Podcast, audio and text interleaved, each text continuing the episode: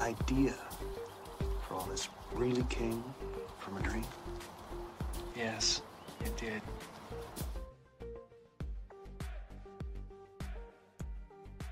Good evening and welcome to Nox Mente.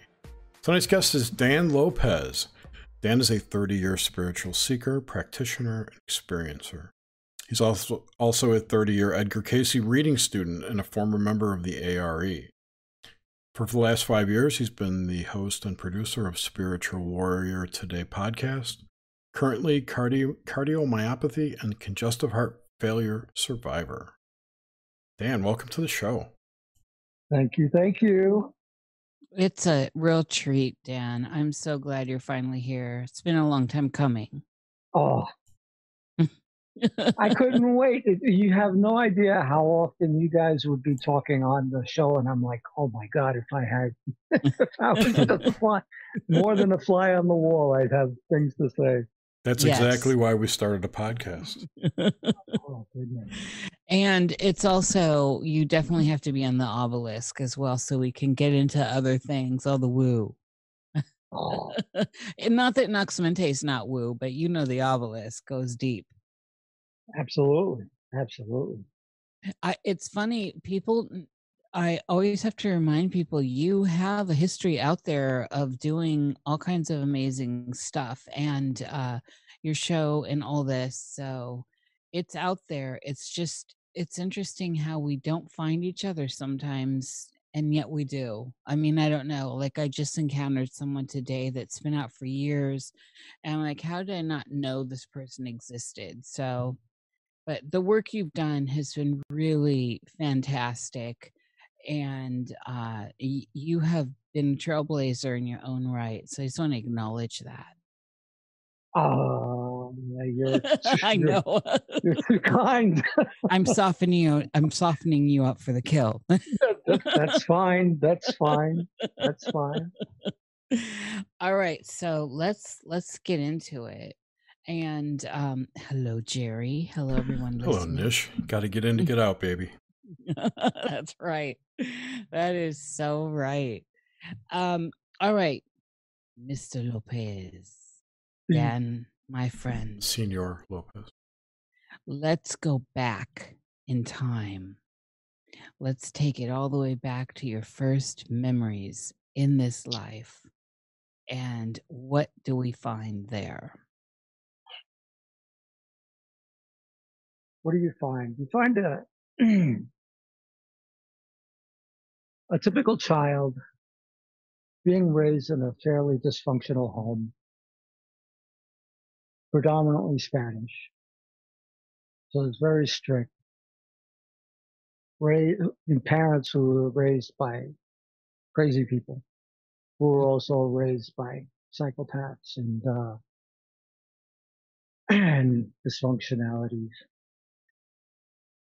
long history of alcoholism, abuse, uh, psychosis, and uh, and also a mixture of weird woo type stuff, like stories of my grandfather.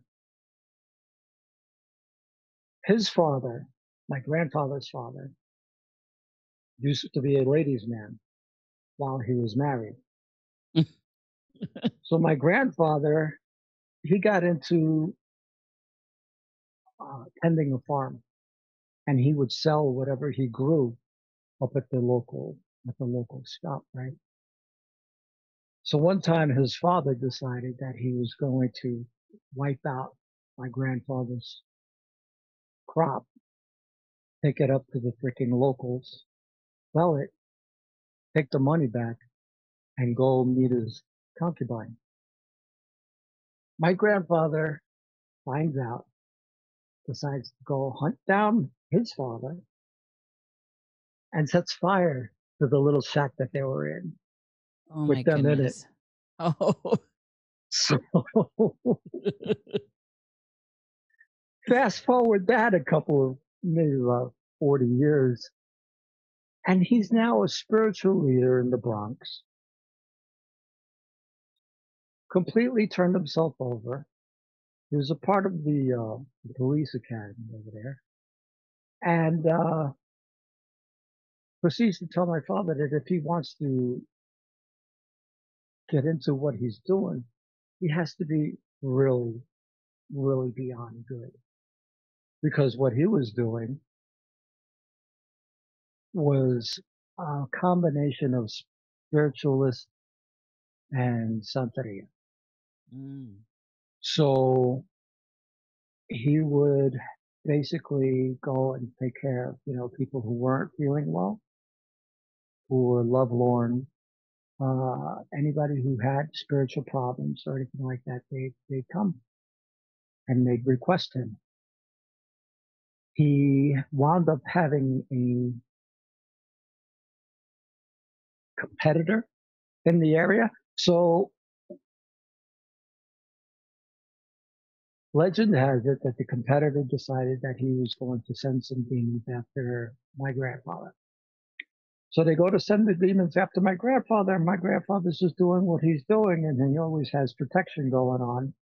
And he basically mirrored back whatever came to him.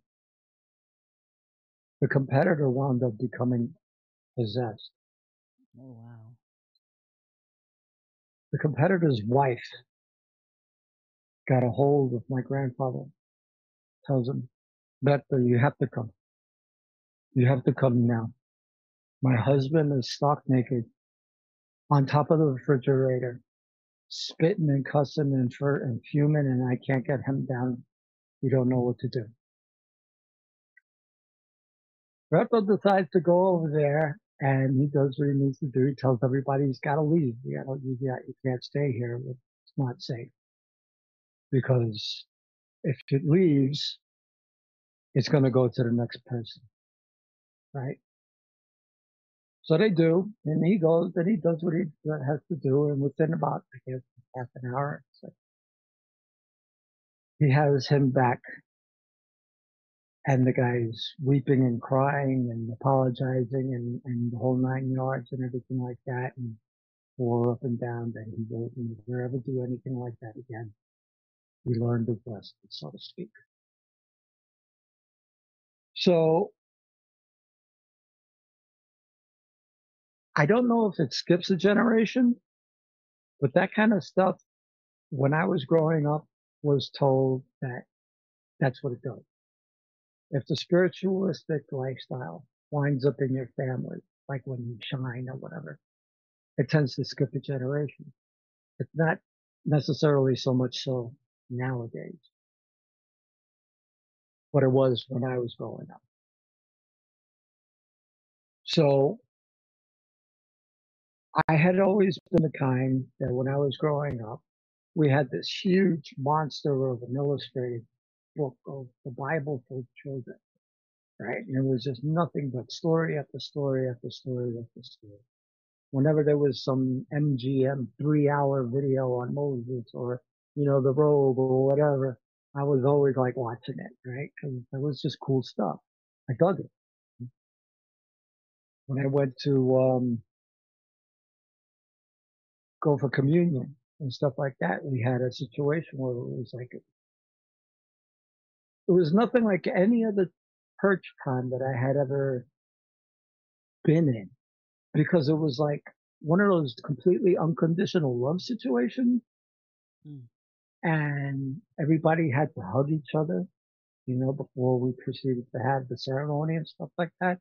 But we would go all over, you know, making sure that we hugged each other, you know, did the thing. And I was like, that, that was awesome. That was flipping awesome. I never experienced anything like that again in church ever again. Even when, you know, at the, at, there's a certain time when you're, after you're getting the host or whatever, that they say, you know, God bless you and also with you and blah, blah, blah, blah. And, you know, you, you shake the hands or whatever. And it was never anything as engaging or immersive as when I went to that, uh, that ceremony which I thought was pretty cool. As time went on, though,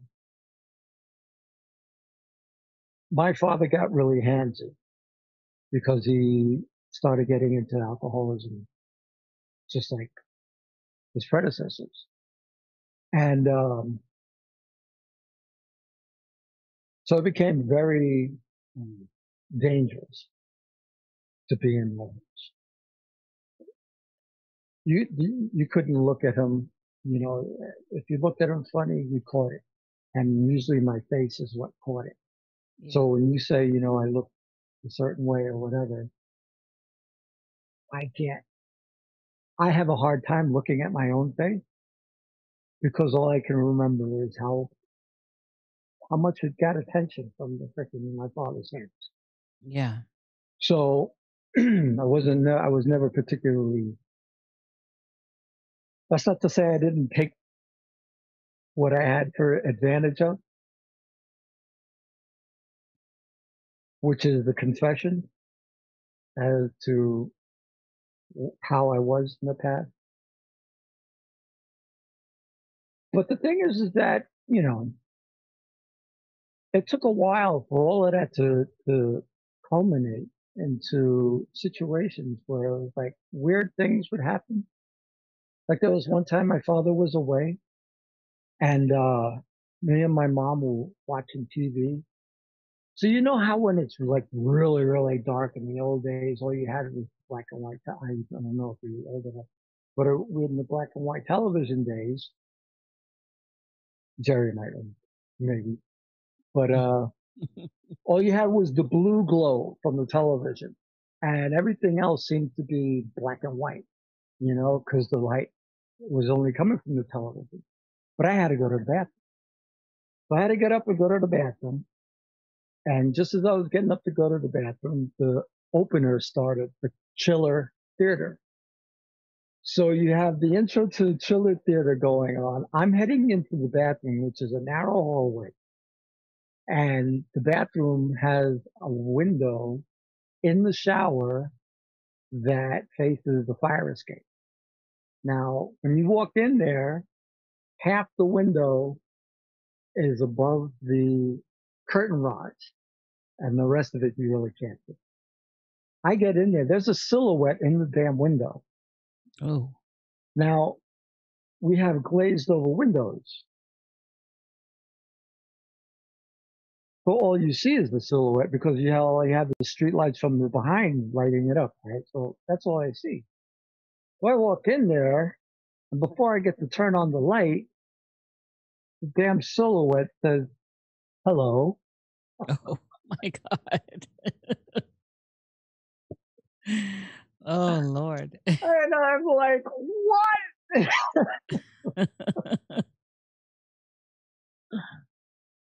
So I skedaddle. I ran. I- pretty much don't really remember much too much after that. As I get back to my mom, I'm like, you know, there's somebody in the bathroom. Blah, blah, blah. She's like, now she's terrified. She's like, what are you talking about? Well, needless to say, nothing, nothing happened after that. It was like she went and it was like there was nothing there. But uh, around the same time, we were in the same house, the same apartment.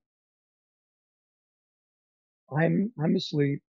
My brother was just born, and my parents are in the first hallway as you walk in, in the first bedroom as you walk into the hallway.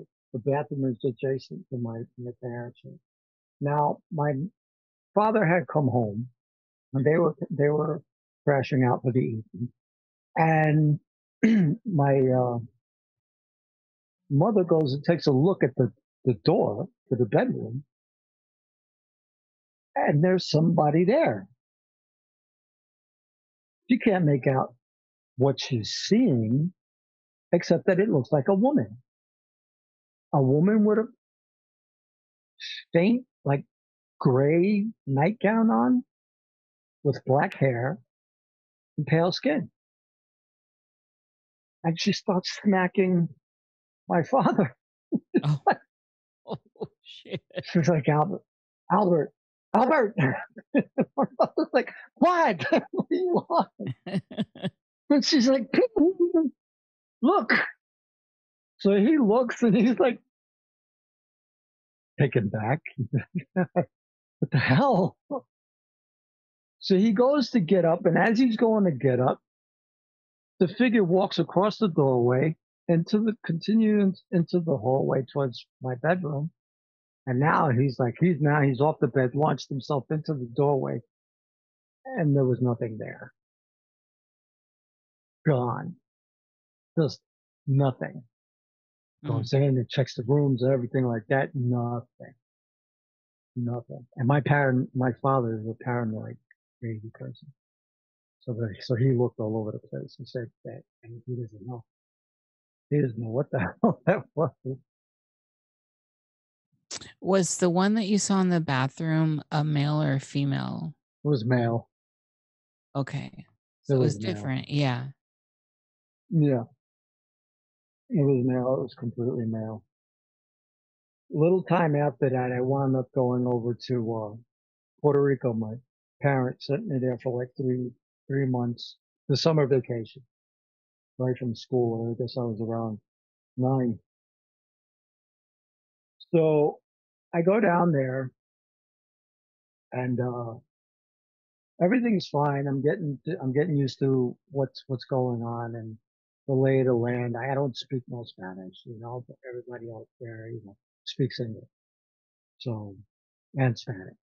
So I'm doing the best that I can and and you know enjoying you know Puerto Rico. It's Yeah. just it was just back in the days. It was just gorgeous. We're talking about like 1971. Yeah. Oh, and the beautiful people. Oh The God. people was The fantastic. hair. Oh, yeah. The hair Don't get me started. yeah. There's so much beauty there. my my aunt my aunt has a friend irma and irma was very fond of grabbing the top of my head and shaking it violently saying i love your hair. I'm like it's thin. Leave it alone. There won't Irma, be much left of it. So but irma irma was a trip irma was a trip anyway so i'm there for a while. I think it was about a month and a half. My uncle comes up, uh, comes down because everybody lived in the Bronx at the time. So he comes down to visit for a while. And, uh, and I had made friends with a, with a, with a buddy at the block. And, uh, we were coming back from, uh, for coming back from the beach. So as we're coming back from the beach, you know, I, I tell him, all right, I'll see you. Have a good one. And well, I'm now like, I don't know, half a block away from getting to my house. As I'm getting close to the house, I'm noticing because we're on a long stretch of road, straight road on the left side going away from the beach is all, all houses and the right hand side is all farmland with a big Brahma bull that was, you know, I don't know how the hell they got a Brahma bull down in Puerto Rico, but they had a Brahma bull. so I was always careful to stay away from that side of the side of the road because he always had a tendency of making trouble with the fence. But as I'm walking, there's this red glow about 50 yards into the into the into the field, and I'm trying to focus on it, but for the life of me, I, I can't I can't and it's moving really slowly. And I'm like, the, my depth perception was, I, I couldn't picture just exactly how far it was because the red glow, it looked like it could have been a crop duster, but it was way too close and that glow was way too big. So I'm like, what the hell is this goddamn thing? And it's, it's literally creeping along. It's not like flying like a like a regular helicopter crop duster. It's just creeping along. So slow that I had time to go and- yell over to my uncle and say, you know, come here, come outside. So he goes to come outside, and I'm like, George, what the hell is that? He's like, takes a good look at it. He's like, oh, UFO. And I'm like, oh hell.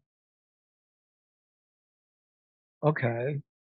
Now, mind you, before I had gotten there, my father had brought home two books and he left them on the coffee table. There were two paperback books. One was written by Von Daniken called Chariots of the Gods.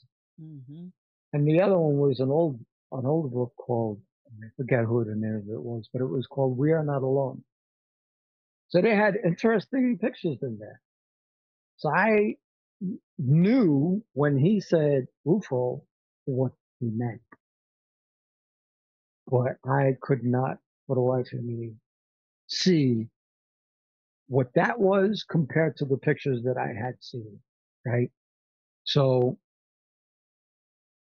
it goes for a little bit further down the field and then all of a sudden it starts taking off at a 45 degree angle, does a zigzag pattern, and then it was like gone Mm. in a heartbeat. Wow. By the time that had happened, 75% of the road with the people in their houses were outside watching the same damn thing. So Oh, I yeah. wasn't, yeah, Yeah. so I wasn't the only one who witnessed this damn thing. Mind you, a week later, guess what movie comes out? Close encounters. The Exorcist. Oh my god. that movie was so scary. Oh my God. So what does my aunt decide to do? Take me to go see The Exorcist because what else do you do with a nine-year-old? my aunt took me to scary films all the time. What is up with that? But I don't know. I saw so many scary films as a little little kid. My my I begged my parents to take me to see Jaws. And oh, and I had to leave like halfway through because it scared the shit out of me. And I still won't go in the ocean. I can't blame you. I'm not. Jaws fond was of- scary. Yeah, I already had a fear of the ocean, and that just made it worse. That was Oh God, that sw- that opening scene with the girl in the water. Oh, that was great. God. That was great. I mean, It that is was terrible, but it was Yeah. great. That was No. like one of those. We used to cut out of school because it came out. That came out when I was in junior high school. So we used to cut out of 76. seventy six. Mhm. So we used to cut out of school, go down to the RKO theater, and watch the movie all day. so we watched it over and over and over again. I think that and Star Wars. You know, we watched those. yeah, I saw Star. Wars like 20 times the first week. Yeah, it was awesome. It was. Now it's ruined, but we won't talk about that. We won't talk about. That's so funny though. Well, what a weird. Did it ever get reported, or was there ever follow up with it? Have no idea. Interesting. Have no. Interesting. Have no idea. I just That's thought it was interesting. interesting. Like, what was it? Ten years ago that they had that uh, that flight of the UFO that was going over the land, and then it it went into the water or whatever, and then reemerged Yes. into the water and stuff Yeah. like that. I was like, that. Yeah, that's you know, that's Puerto Rico. so you were a kid. Okay, so I got it already. Your father was in the Navy, right? Yes. Yeah. He was on a destroyer. He was on the Shangri-La for a while.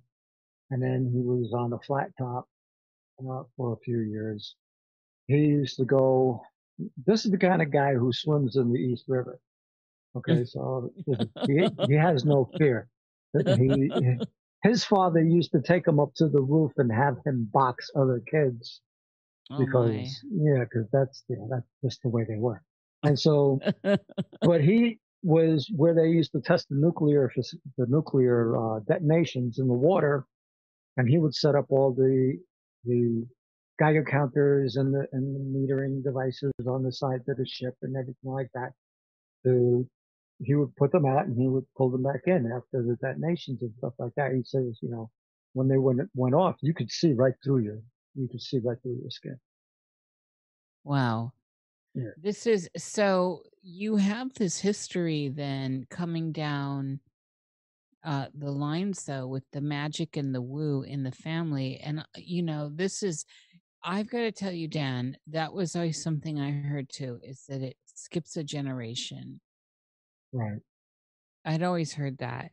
And it, uh, you know my Momo was a magical person, but I don't remember her having like the skills that say I have.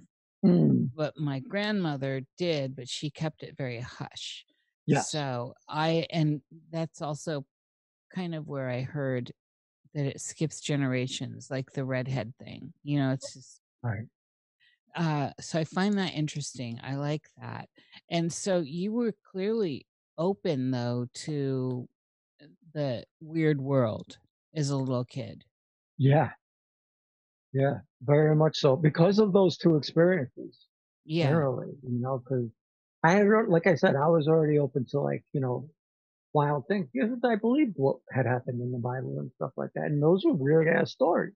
Oh yeah, it I mean the more I learn about the Bible, the weirder it gets. Oh yeah. Oh, it. And Yeah. the creepier it gets, my god. yeah. I mean, how uh, it just am- it amazes me that this is such a good read, people. it's such a good read. And It there's is. there's a lot to learn there. But you know, and you heard me say this, I don't have any I'm not rebelling against it. So it's Mm, just a, a, a joyful read for me. Well, not joyful, it's kind of terrifying. But uh so there's all that. What about what kind of pop culture stuff were you enjoying at the time? Music when you were little, music, cartoons, obviously horror. Uh, Michael Jackson. Uh, my father was very much into music at the time, so music was was huge in the in the family. So he used to listen to everything from Tony Mottola to um, the doo wop, uh, the golden oldies, Oh know, all the, all the 50s stuff, and uh, and Motown.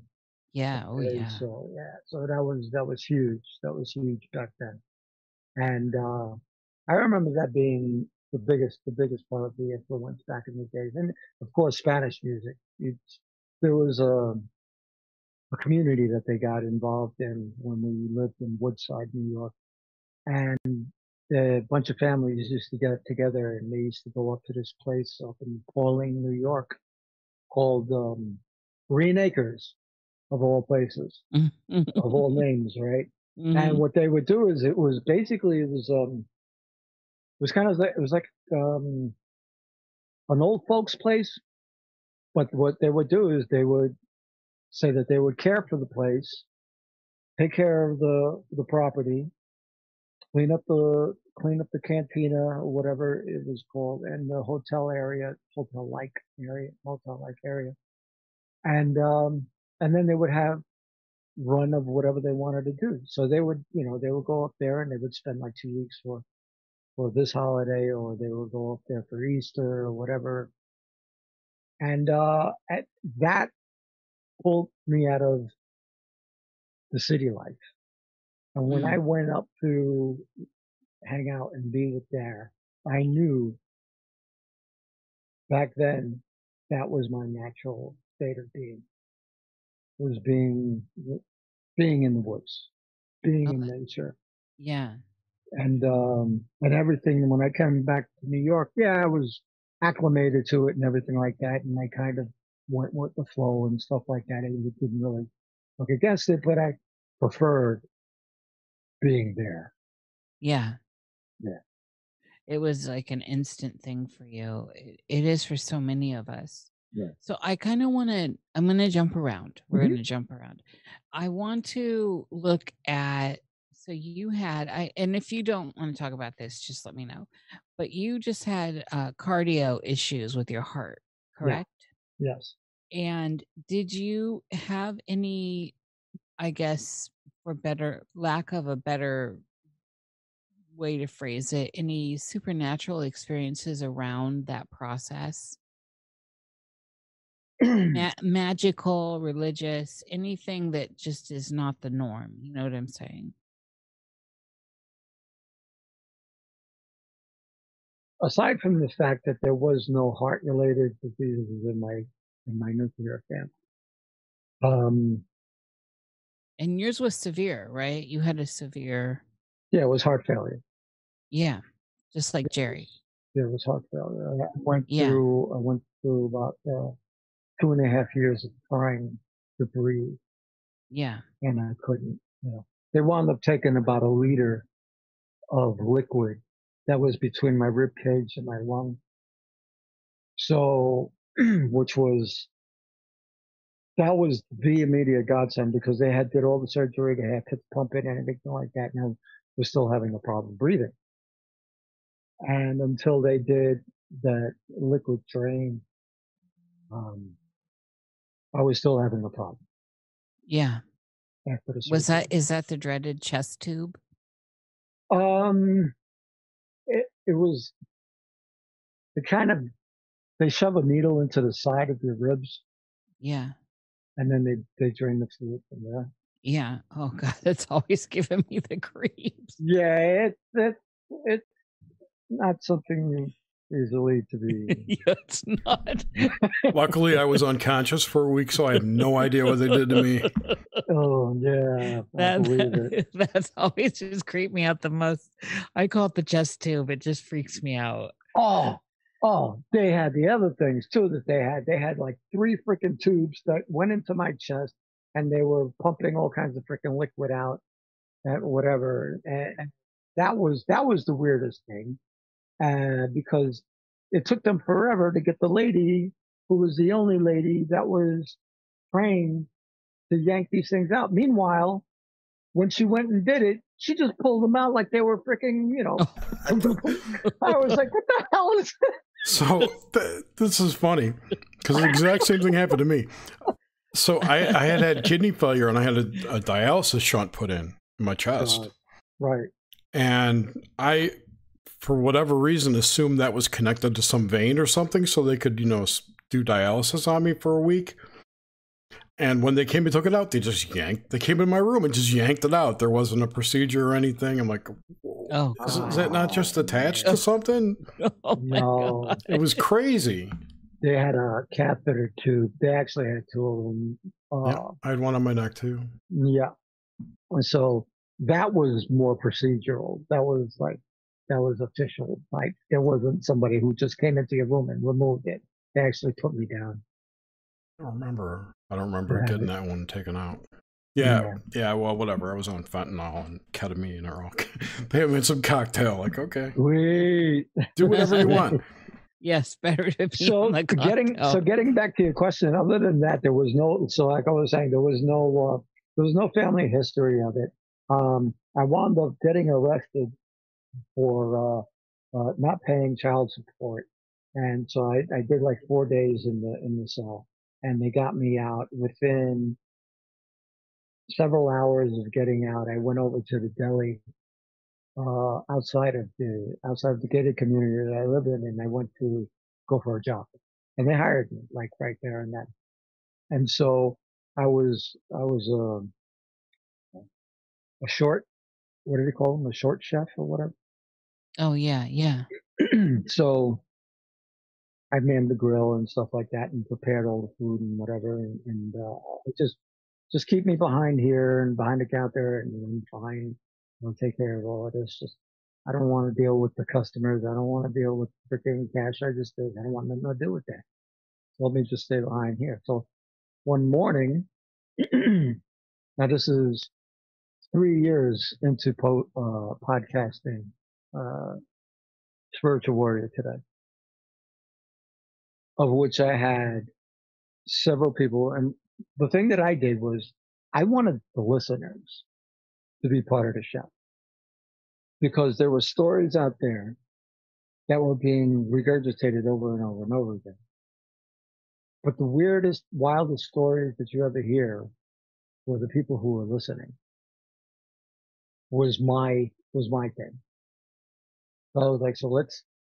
I got, I already got, you know, Teal and all of these people from, you know, and uh the guy who does the Woo, the actual Woo show, and uh I was like, all right, I got, I got these people on the on here. Let me get, let me get the listeners on here. So I had holistic people. I had energetic people.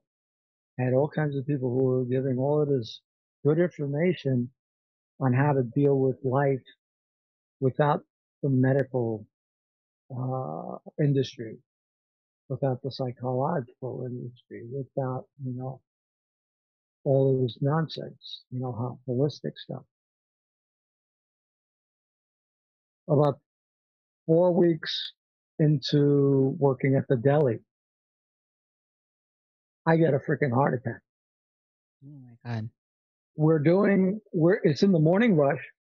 the owner, Patty and Kathy were prepping and chatting away. And I was just helping out. Meanwhile, all of a sudden I feel like an elephant had just stepped on my chest and he had no intention of getting up. Oh, And I'm feeling my body tighten up and I'm slumping onto the counter and I'm doing my best to hold it together so that they don't realize what's going on. And because we have a line damn near going out the door for people getting their breakfast, that I don't make them look like, you know, we're serving poison. Mm. I'm holding it together the best as I could until it was finally over. And then I got myself out of there and I went to the back and I just, where we all smoked cigarettes and it was like, what the hell was that? What the hell was that? Couldn't realize what the hell it was. Used to go to the rifle range with my old man. And so he was training me on how to do uh, all the firearm stuff and stuff like that. He was a big safety freak and, and but he was a gun nut, right? And um, so I got into it. You know, I was like, well, this is great. This is great. Know, I love the smell of gunpowder in the morning and stuff like that. So I'm going through all the training and I'm doing all the, watching all the videos and everything like that. And I take, and I go up to the range and I'm starting to go into the different positions that they do. They test it because they wanted to go up to a place in Ohio called Camp Perry, where there was um, um like heavy competition, right? And all everybody from all over the place would go and try to make you know the leaderboard or whatever.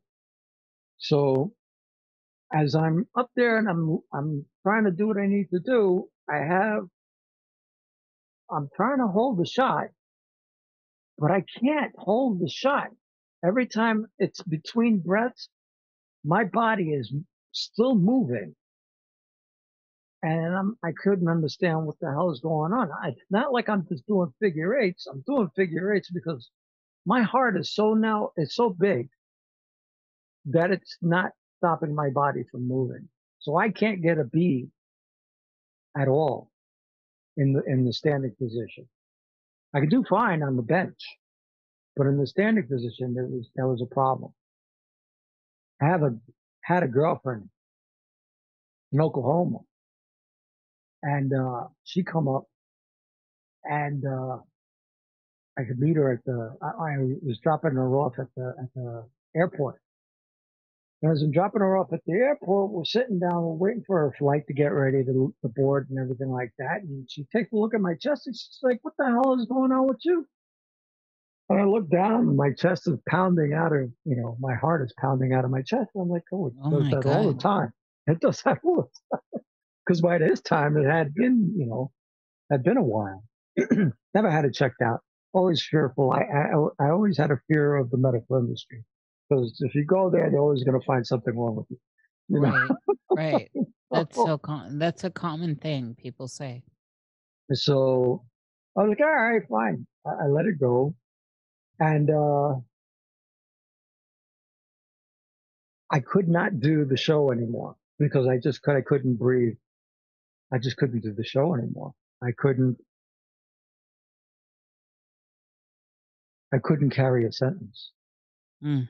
That's how bad it was. And to this day, I, I well, not to this day, well, okay, but to this day, not long after I stopped the show. I hear about this stupid thing that the intelligence agency has where they aim it at an individual Yes. and they can cause a heart attack. yep. And just before that, I had watched a bunch of people, 300 people. The, the, the video on YouTube is gone now, Of mm-hmm. course. but they had 300, over 300 people testifying, one right after the other, as targeted individuals. Yeah. Now, I never understood. I had heard, but I had never understood the the whole scenario, right? So here I'm listening to story after story after story after story, perfectly healthy, and now he's got problems with the wazoo. Out of nowhere. Out of nowhere. So I'm like, you don't think that? Why would they do that to me though? Until someone had mentioned that, well, maybe because you were putting out all that holistic information stuff. Mhm. Because what I was doing was, since I had become an alcoholic when I was a kid, I got clean when I was 24. And I started getting clean from 24 on. And so when I started my podcast, it was basically all the questions that I had about God and everything like that. I could not find answers in the rooms because nobody wanted to touch that. They- you have your own God, your own higher power. That's everything of everything. It's a spiritual program. There are no, you know, we're not affiliated with any other things or like that, no religions or whatever. But we, you know, we're okay with God. Yeah. Okay, cool.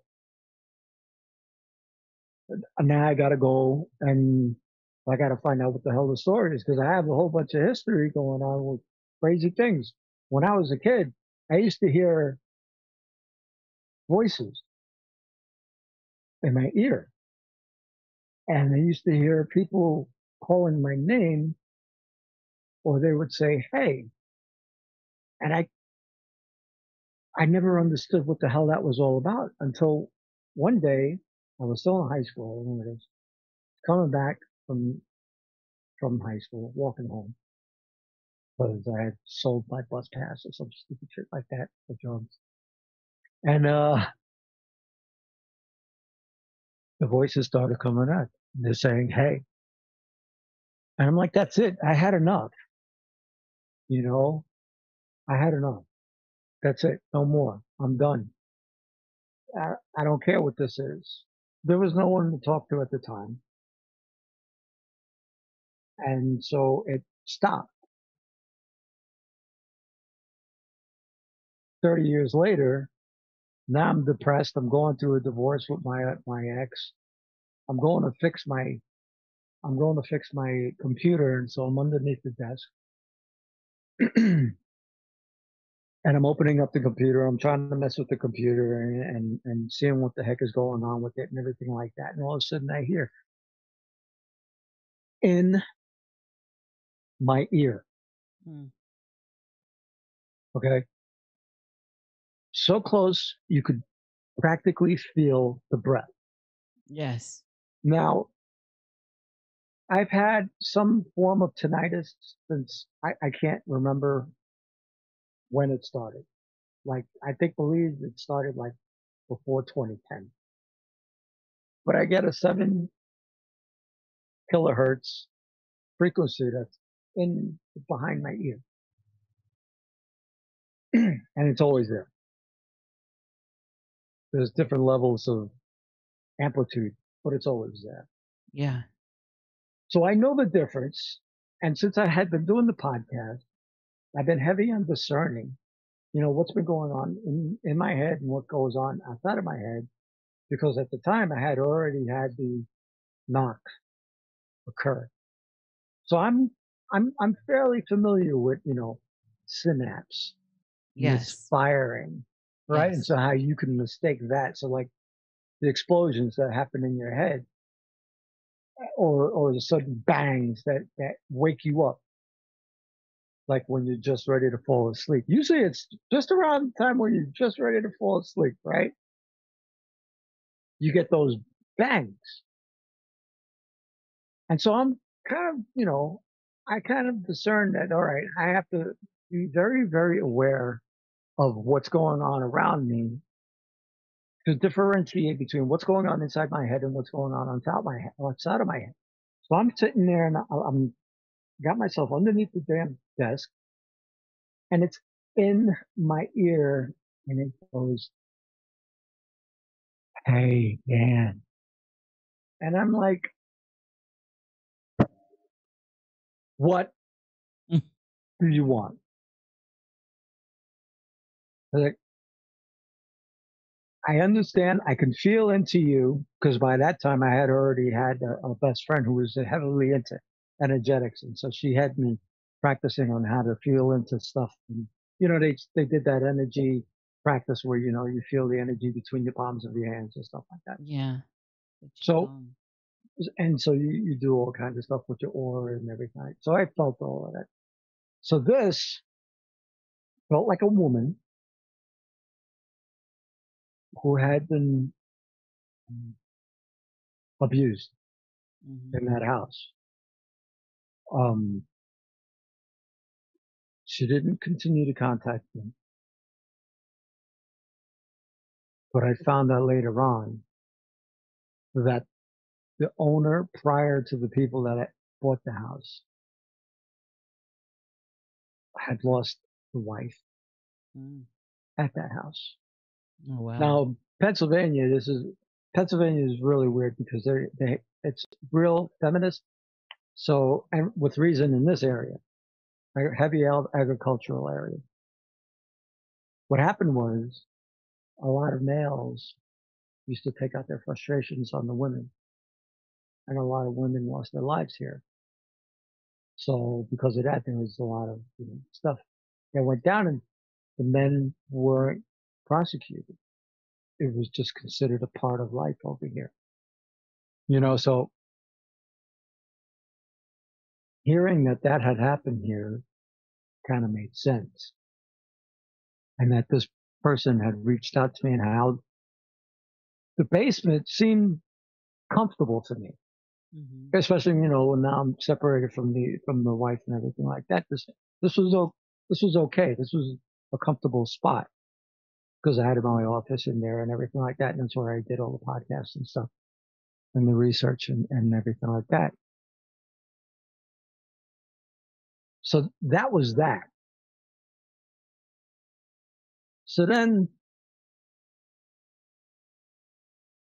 I, I got talking to Jerry, who was, uh, my friend who was teaching me the Qigong and all of that energy stuff and, and whatever.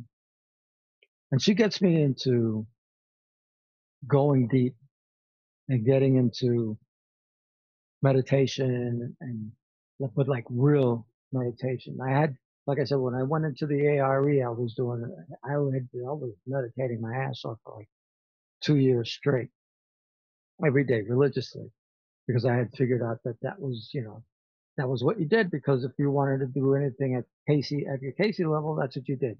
You read the Bible front to back, right? front to back. You know, the old the Old Testament is like brutal as hell. The second, uh, the New Testament, not so bad. But you meditated a lot, you know, and the only way to get to the Akashic records was to develop yourself into a point where it's like, you know, more will be revealed. The more you seek, more will be revealed.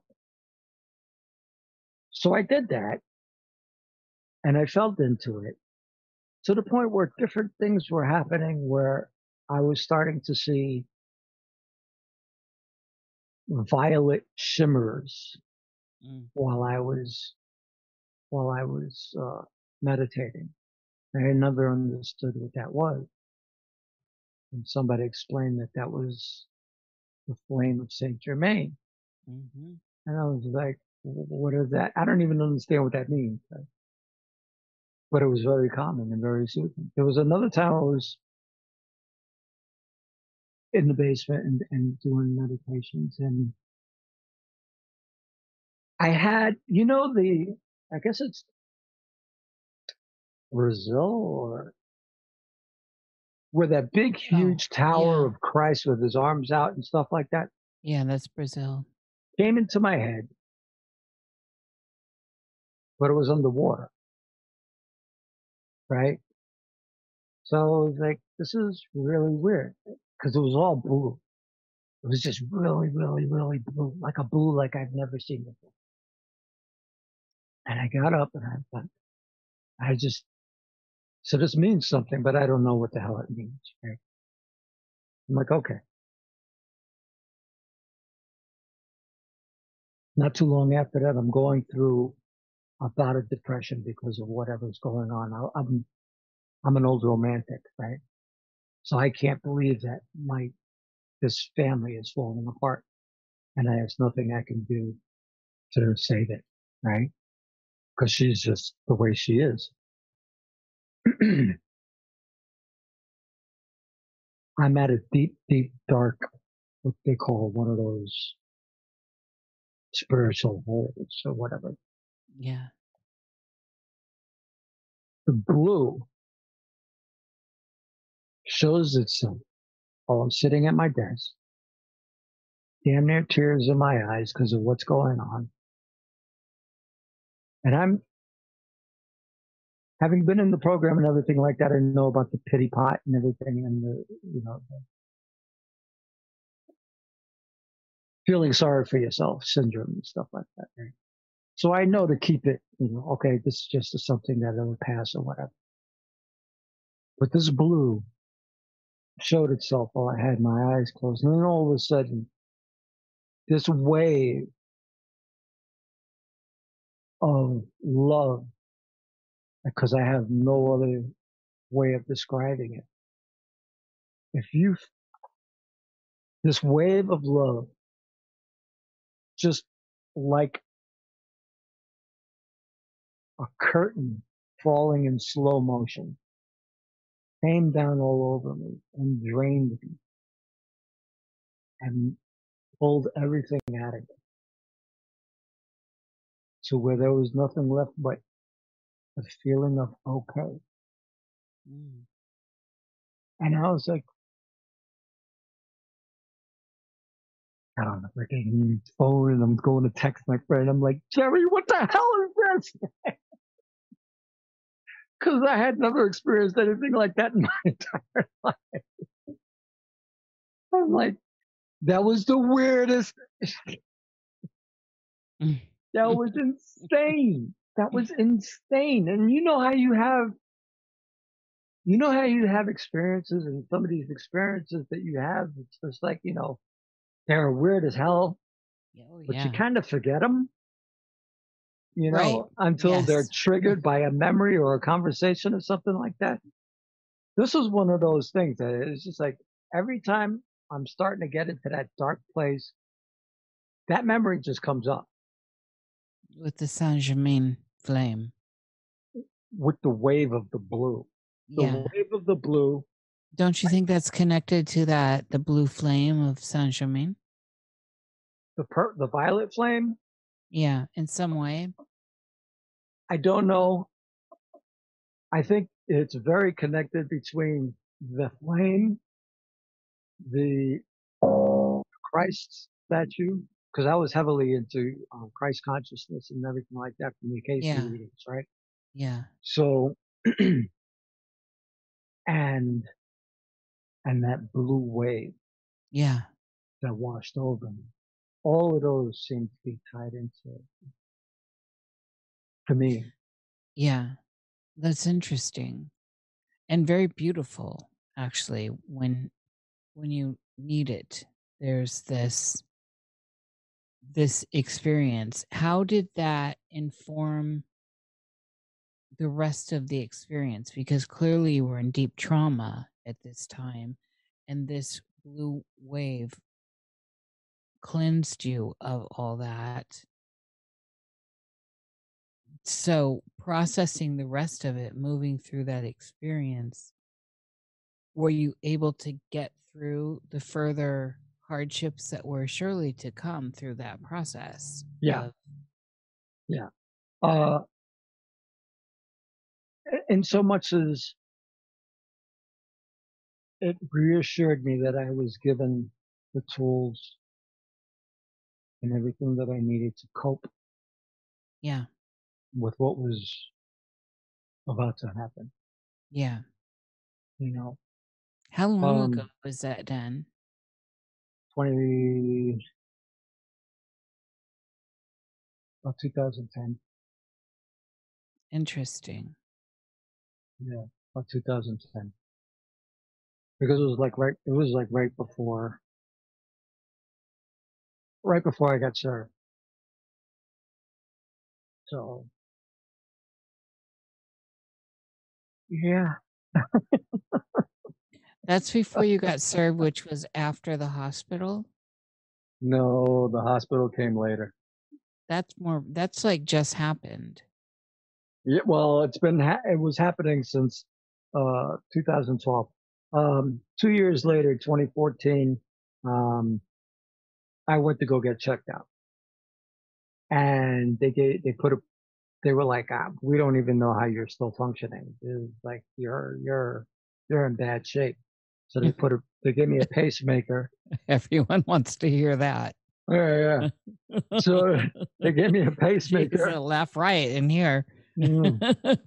So they gave me a pacemaker and they sent me on my way, right? And um so I dealt with that for a while and that lasted for about two and a half, four, ye- three years, about three years, because then it started getting really bad.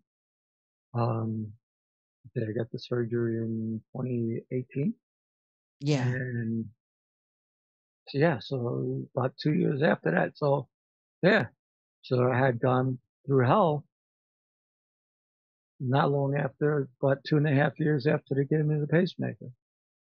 So then I So, just, go ahead. so, all right. With all of this going on through the duration of your life and with your open mind and query towards the, uh, towards natural health and your openness towards the mystical world, what has in general your dream life been like over the course of your life?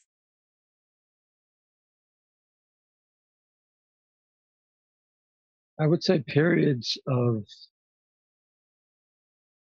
WTF and normal, just the normal weirdness that you could pretty much put to, you know, what you ate and what was going on around you and stuff like that.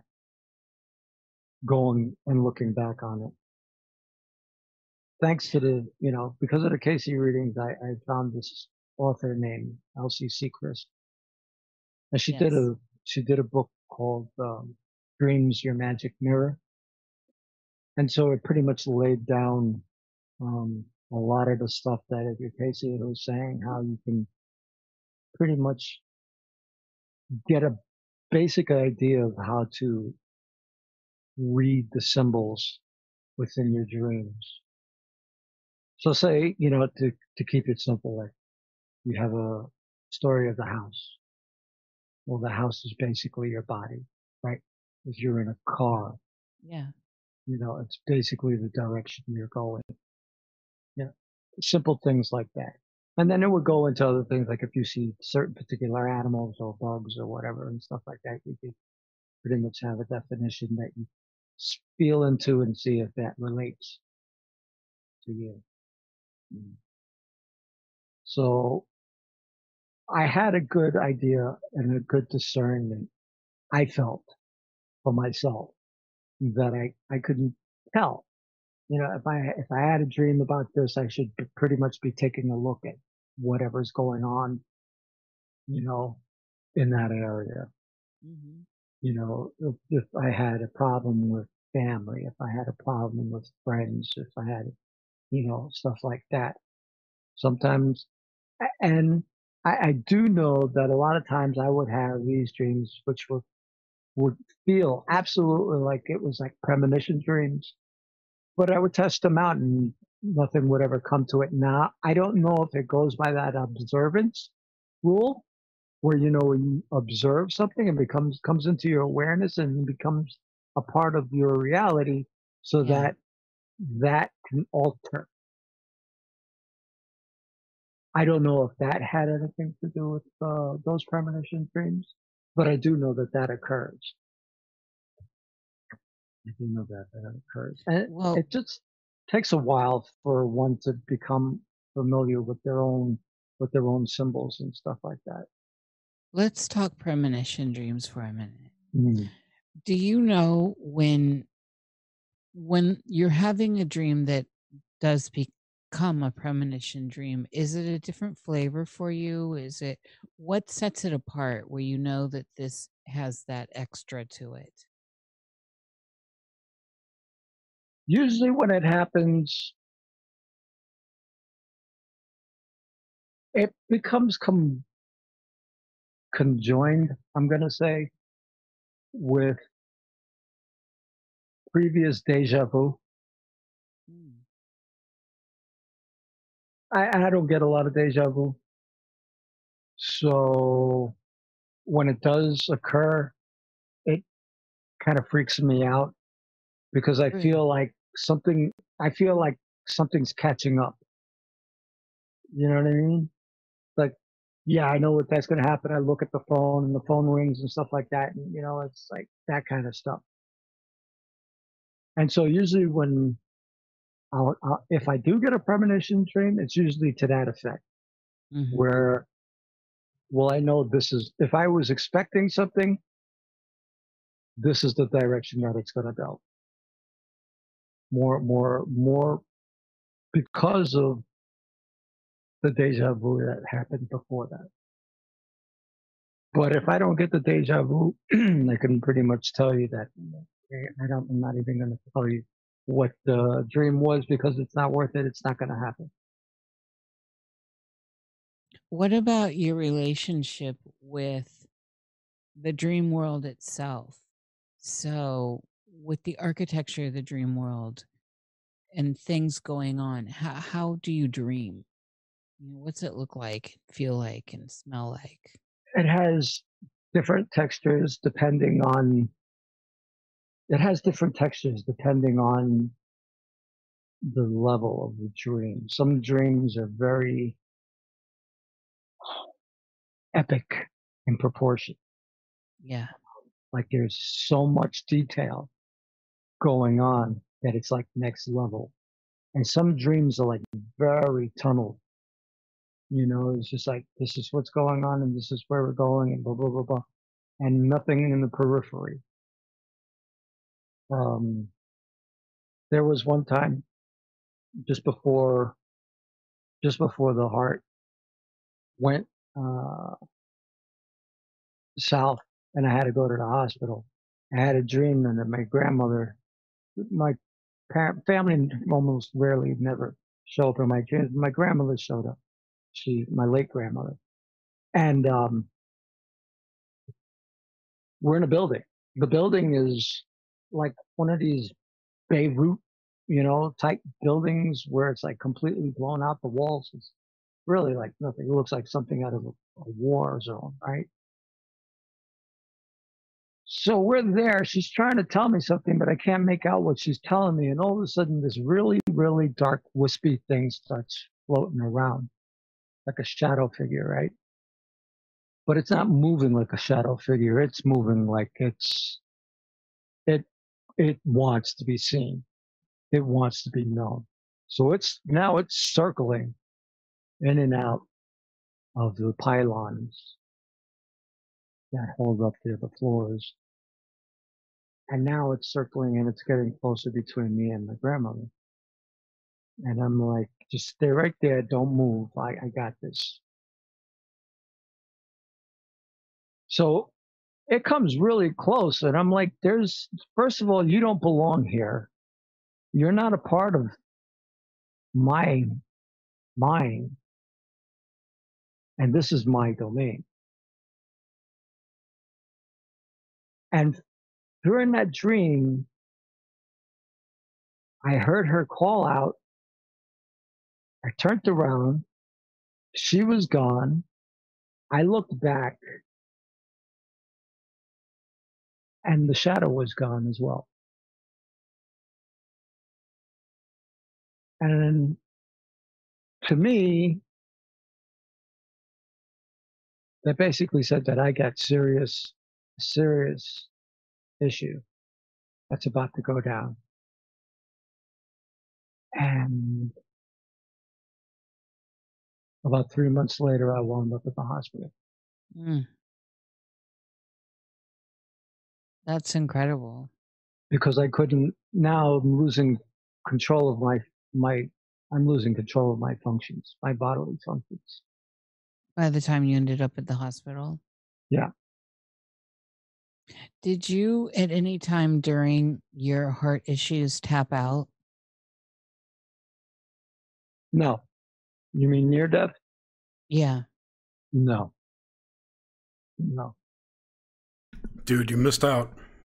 Well, I you know it wasn't for lack of trying. Because I because I'll tell you there were times where well, let's put it this way. I, I smoked crack as a kid, right? Now I took it to the point where well, I want a fatal heart attack. Because if this was I can't this is the only thing that I have ever done. I've done pot, I've done all kinds of drugs, psychedelics and everything like that, and downers and uppers and all kinds of freaking sideways shit and alcohol and whatever. This was the only thing I could not stop. And I could not shift. Like say if I was going on a pot binge or whatever, I just drink. I just don't do anything else. Or if I was drinking too much, I'll just stop. I'll just smoke pot. No, this shit, I could not stop. And I didn't know what to do at all whatsoever. And so I was like, well, this is how I'm going to die. And so I decided that I was going to take, they say that you you chase your high, right? yeah. From that first high, you always wind up chasing that, Chasing I the took- dragon. chasing that. So I wound up taking that and going way further to the point where I didn't want to wake up. So I was suicidal, basically, right? Because that's that's pretty Right. Oh yeah, Yeah. definitely qualified. So those times where I I would wake up drooling my face against the floor or whatever and realizing that I'm still here. I did not complete the task. I had that same feeling with the heart failure Mm. from not being able to breathe, being completely face down on the floor, not being able to breathe, not knowing if this breath is going to be my last breath. And I was already at the point where I was like, "I- I'm, I'm ready. Yeah. I'm ready. Yeah. It's, it's okay. I, I've done what I wanted to do here. I'm okay. You know? So I was at having not having not experienced an NDE, I'm I'm not afraid of death. Because I already faced it. You know? There was a time uh, and the only the only way anybody could probably relate to this is if they watched the Iron Man movies. Where Tony got his um he he he had his his his heart taken out. And they disconnected the power. Yeah. and you watch him slump in the chair and sink. Like that's it. Everything is about to wink out. Well they went to test the leads on my on my pacemaker and they disconnected them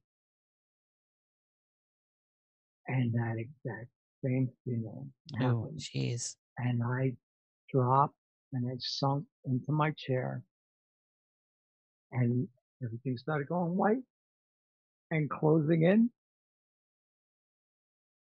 And she was, the, the nurse who was doing it, who was administering the, the calibrations, everything like that, was just like, oh shit. all of a sudden I came- I was like, He's tapping out. We better get this finished. yeah. But so you had that distinct sensation. So everything was closing in. Oh yeah. Well, I was gone. I was, I was pretty. The only thing that came anywhere close to this was when I OD'd on alcohol. I OD'd in alcohol, and at a time during the blackout, I just wound up somewhere else. I, my consciousness was completely somewhere else, and there was nothing around me. I felt like I was sitting in a lazy Susan and I was completely okay. And this is all right. I, I can, this is okay. Everything is okay. Everything is quiet. Everything is peaceful. I could probably do some serious work here. I could figure out some music. These are the thoughts that it's going on, like in this matter of seconds. I could probably do some serious, serious stuff here because I, I can find, I can think. I have Mhm. clarity. Mhm. And just as I'm starting to think that, I'm hearing, ah. And I'm like, what the fuck is this now? Mm. and it's getting louder, and it's getting louder, and it's, ah. And all of a sudden, next thing I know, it, I'm like going from complete comfort to getting sucked down into this tube and all of a sudden spam slap my eyes open up and the rest of the the rest of the yell is finishing a sentence and saying i gotta pee And that And was I'm you? strapped That was your own in a, voice? it, yep and i was strapped down in a gurney with tubes out of my arms i'd already peed myself several times you know because they had they had strapped me down they were like you know telling my parents listen we don't know if this guy's ever going to come out of it, but you might want to make preparations now and make arrangements. That's interesting. How old were you? 19. Wow, you were getting into heavy, heavy stuff as a youngin. Yeah, well, I started when I was nine. You, you beat me. I started when I was, well, they were going out to the thing. So we were sneaking beers and stuff like that and cigarettes and whatever. And, you know, you know, we were the younger part of the teenage crowd that was growing up with the rest of society and, and hanging Yeah. out with the everybody Yeah. because it was a party every time we went up to Green Acres and everything like that. You know, so Yeah. that- that's just how it was. yeah, you chose the fast course as a child. So, all right, with all this, have your abilities improved in the realm of psychic awareness? Now, this skips a generation in your family, correct? Didn't it come to you? Yes. Yeah. So, how did all this get you further down the road of these gifts that you had to come into?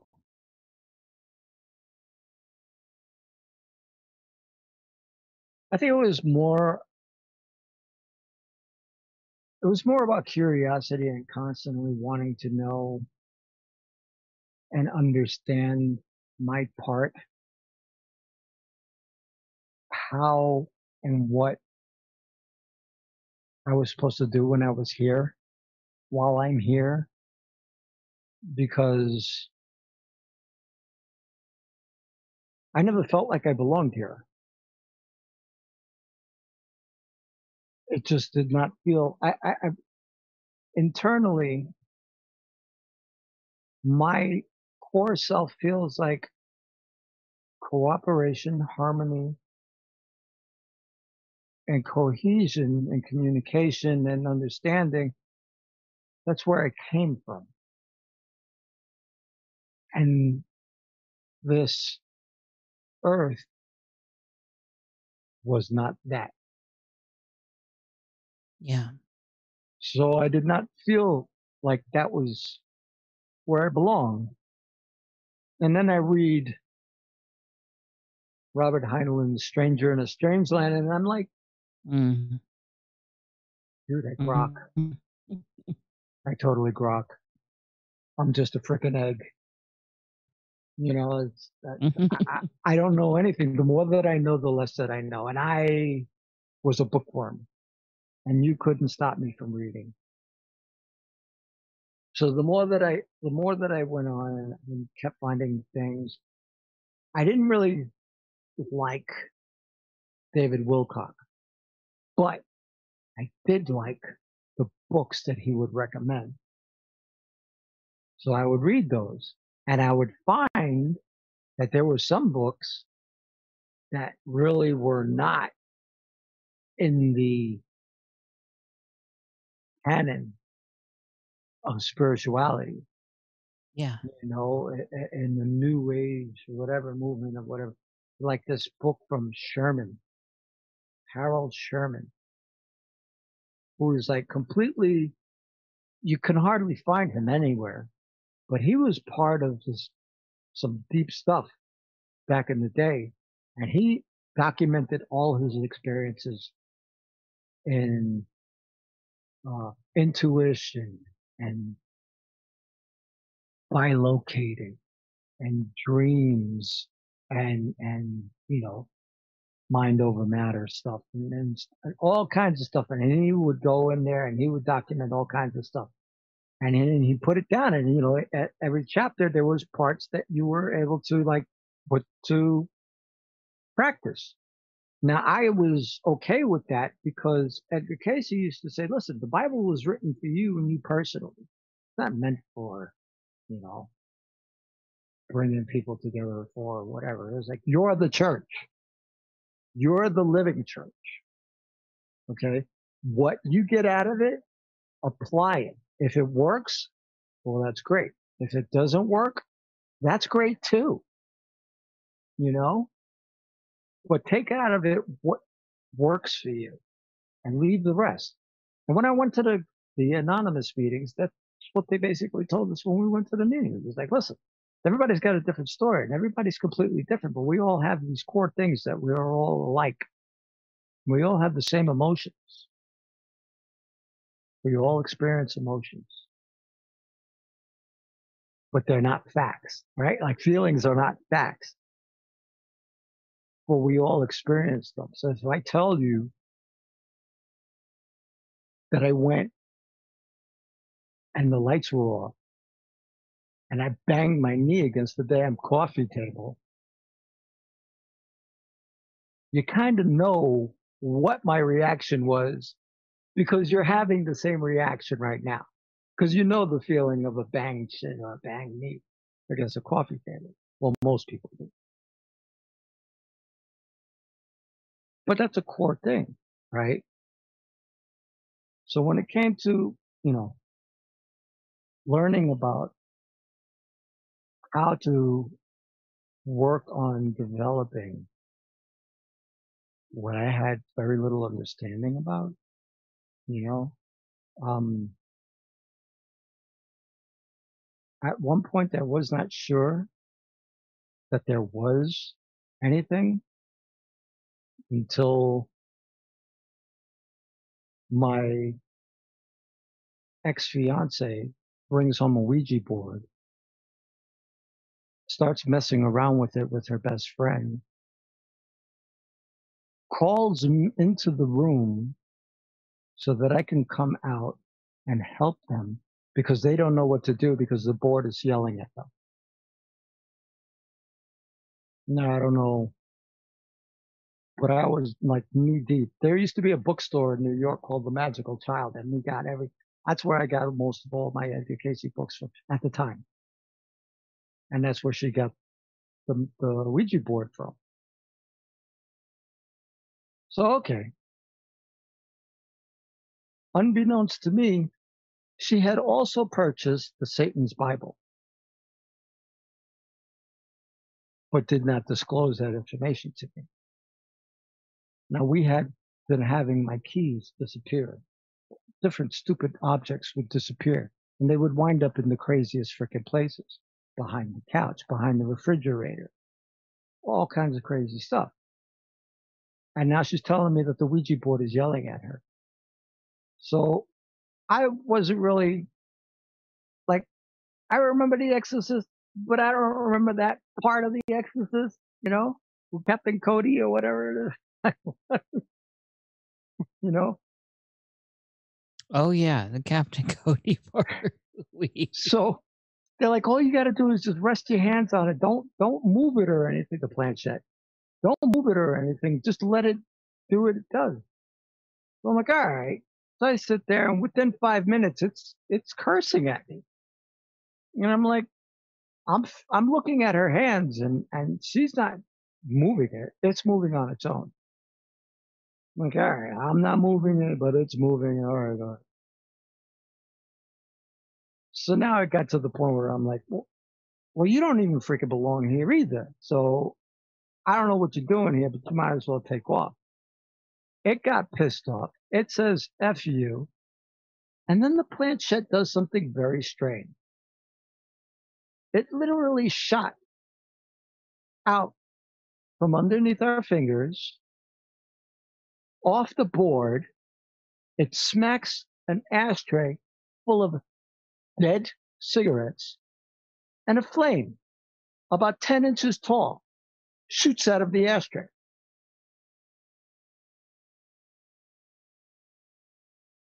I mean, what the hell is this? That's when I find out an hour later, because the friends had left, that she bought the Bible, the Satan's Bible, and that she had it on top of the curio cabinet. And so now all I know is to get this damn board out of the house. So I don't know about closing off the session or anything like that. I, I have don't have the experience that I that I do now after having interviewed somebody who was like one of the you know, she had been on uh, Jimmy's show, Karen Dahlman. To know all of the experience that uh, you know that there was to have with this this this, this board. Like okay, and uh, so we take it over to the Magickal Childe and figure that we'll, we'll bring it back to here. So we can't return it. So we'll bring it back to here and then we'll destroy it. So I wound up getting some lighter fluid or whatever and I quickly set the damn thing on fire and I just burnt it off.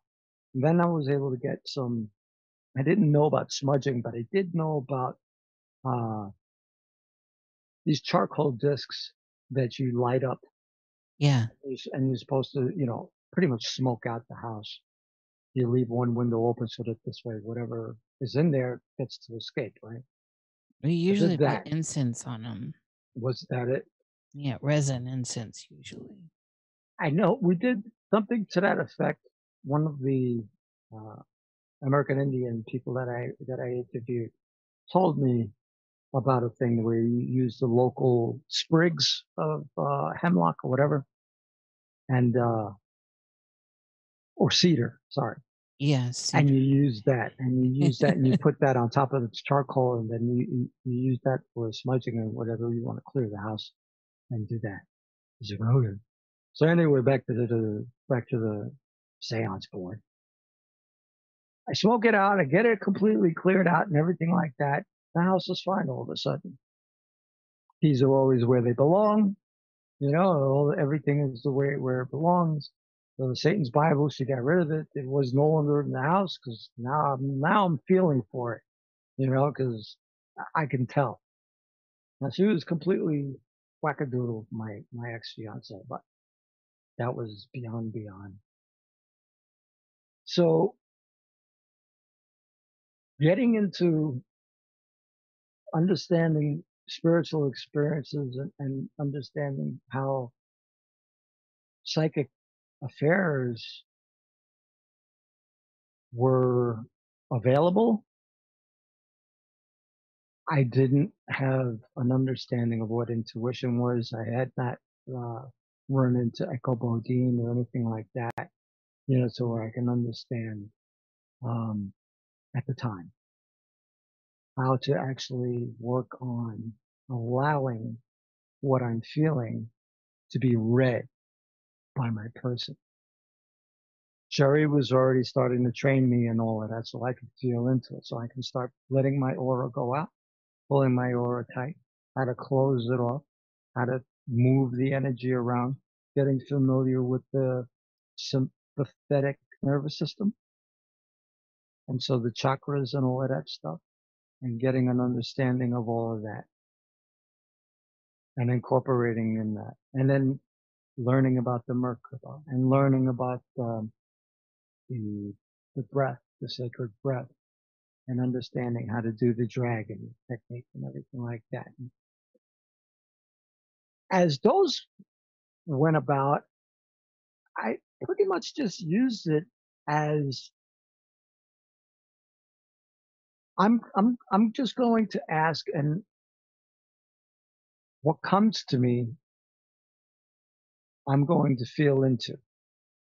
And as I feel into it, it's either going to resonate or it's not going to resonate. If it's not going to resonate, then I know that the source that I'm asking is not giving me the information that is true.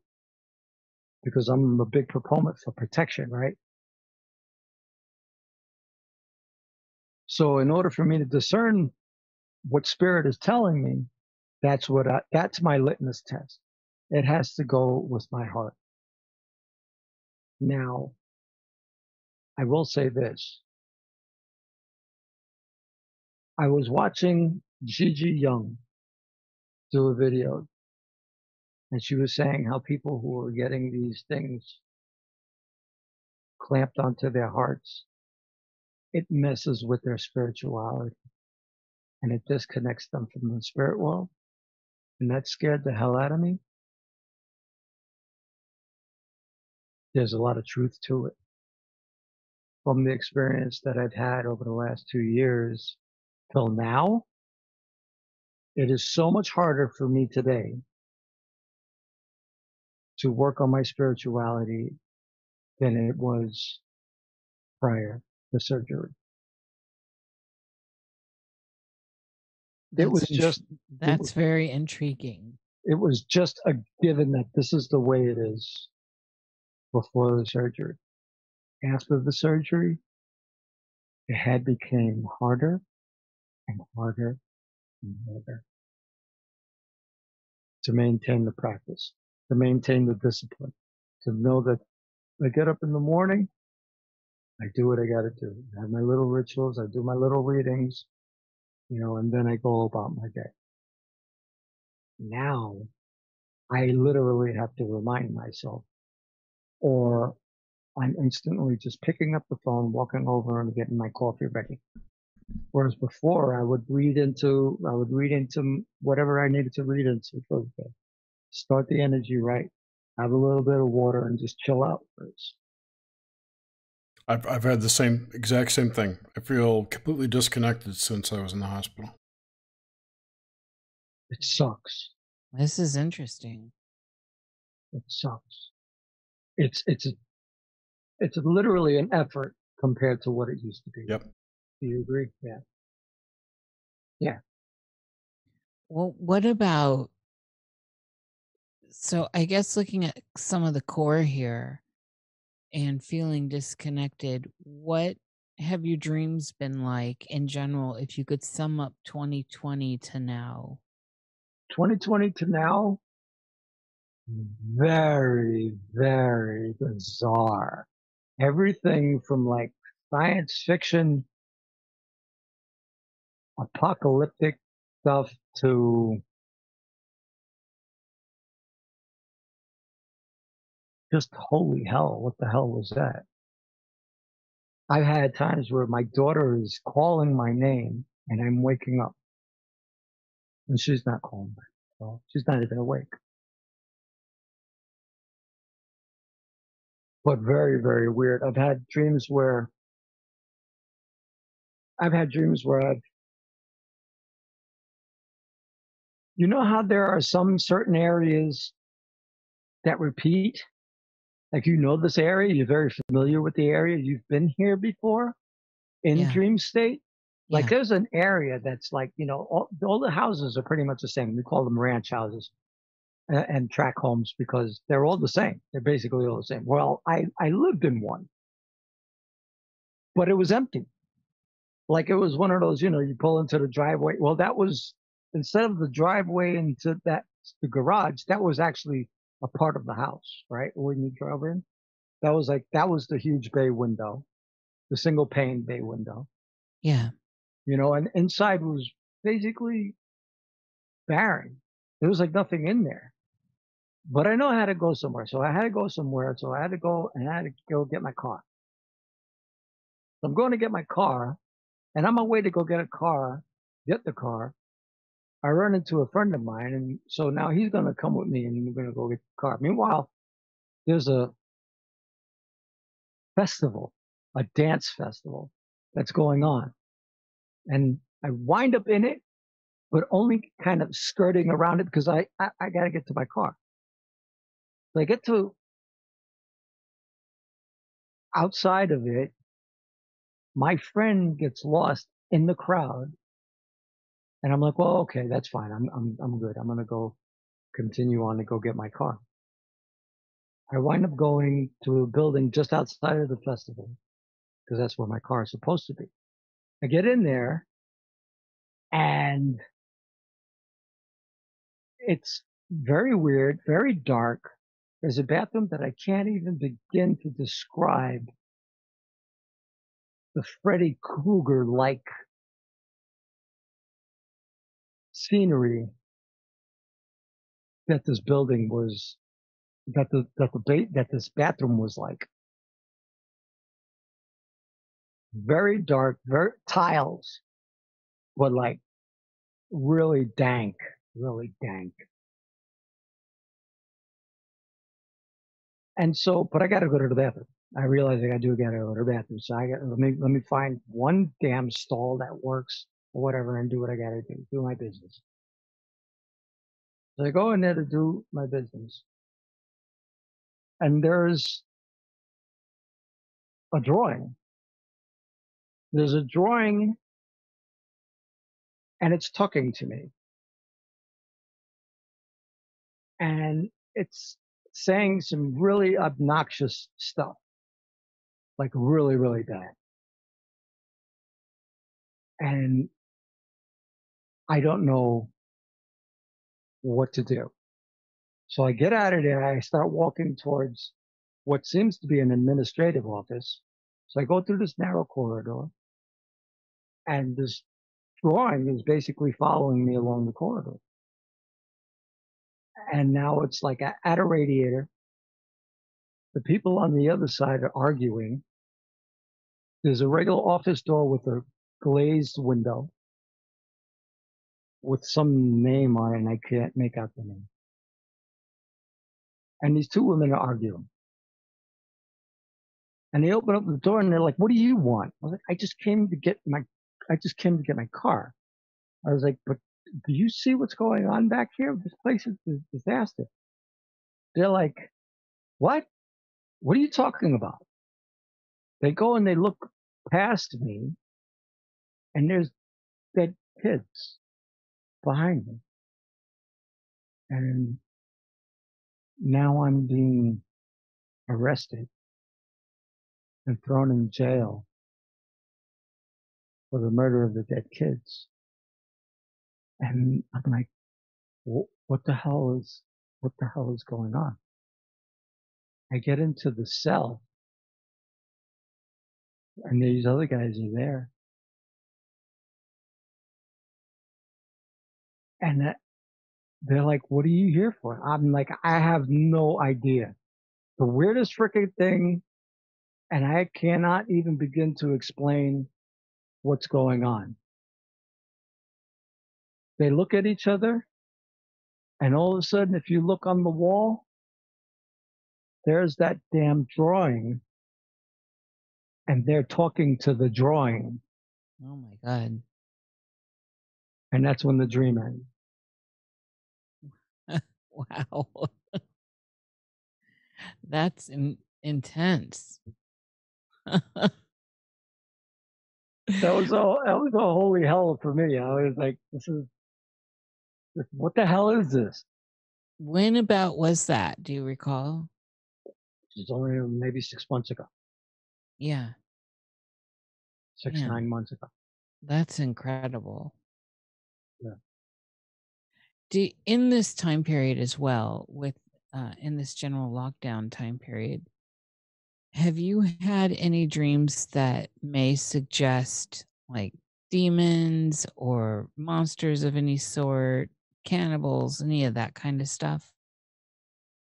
No, not no, no monsters. Um, no demons. Just weird, just weird people stuff. Yeah. Like people, like people being weird. Like characterizations that would normally not even be in my wheelhouse, for lack of a better term. Things like, and thoughts. There was this time you were telling me, or, or you, I heard you guys, you were discussing how something was really weird with time.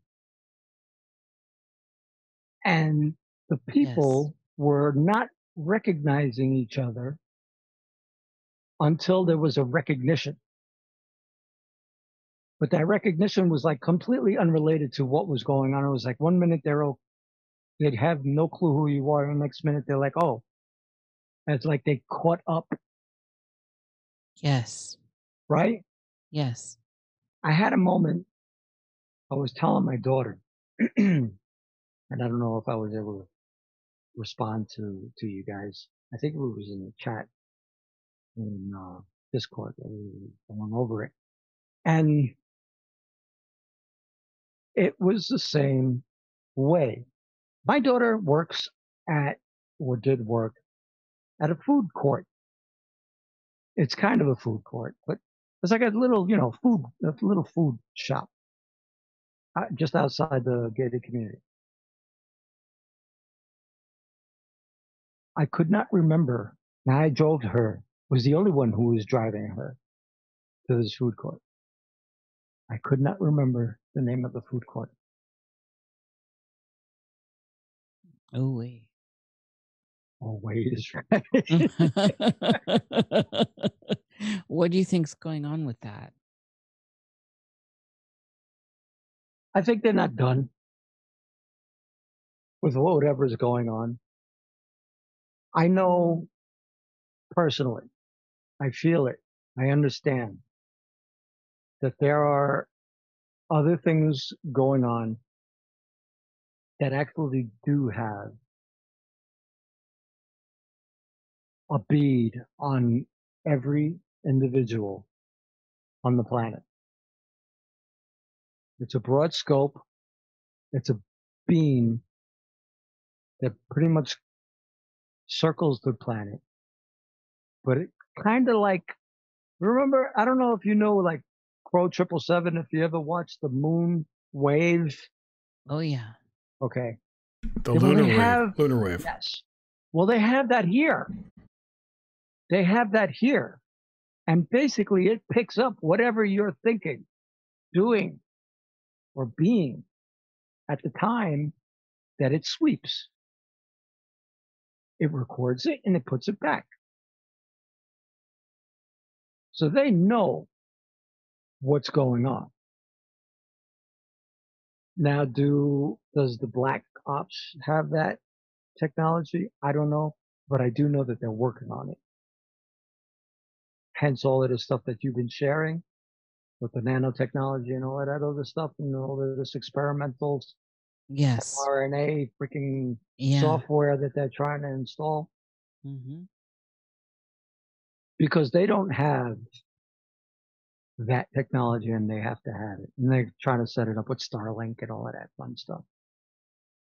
The space fence or whatever you want to call it. That being able to now I don't know if you Jared, do you remember the X Men? Well, yeah. What what about him though? Okay, so Doctor Xavier, Mm-hmm. he puts on this helmet, Yep. cerebro. which allows him to catch the signal Cerebro. mutants. Right. yeah. So at any given point in time, he knows where everybody is. That's what they're working on. They're working to make that a freaking reality, Which probably already exists in another. which already exists, but it's not in ours right. currently.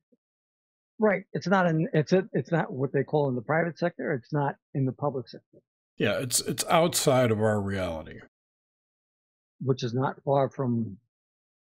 Uh, It doesn't have to be anymore. that far outside of our reality with Not anymore. No, the but I tech mean- we're looking at right yeah, now. I know. I'm just thinking that um, there's monitoring of us going on from a higher plane of existence, or a different one at least, not higher, but Well, you- you Yeah. mean like the Akashic records, where everything is written on the skin of time. Yeah, I'm familiar with the Akashic records, and in fact, who did I hear say this? I think it was um, you familiar with Al Bielek? Yes. Al Well, Bi- not incredibly, but yes. But you know who I'm talking about. So Al Bielek has said on several occasions that the Akashic records are stored in the Van Allen belts.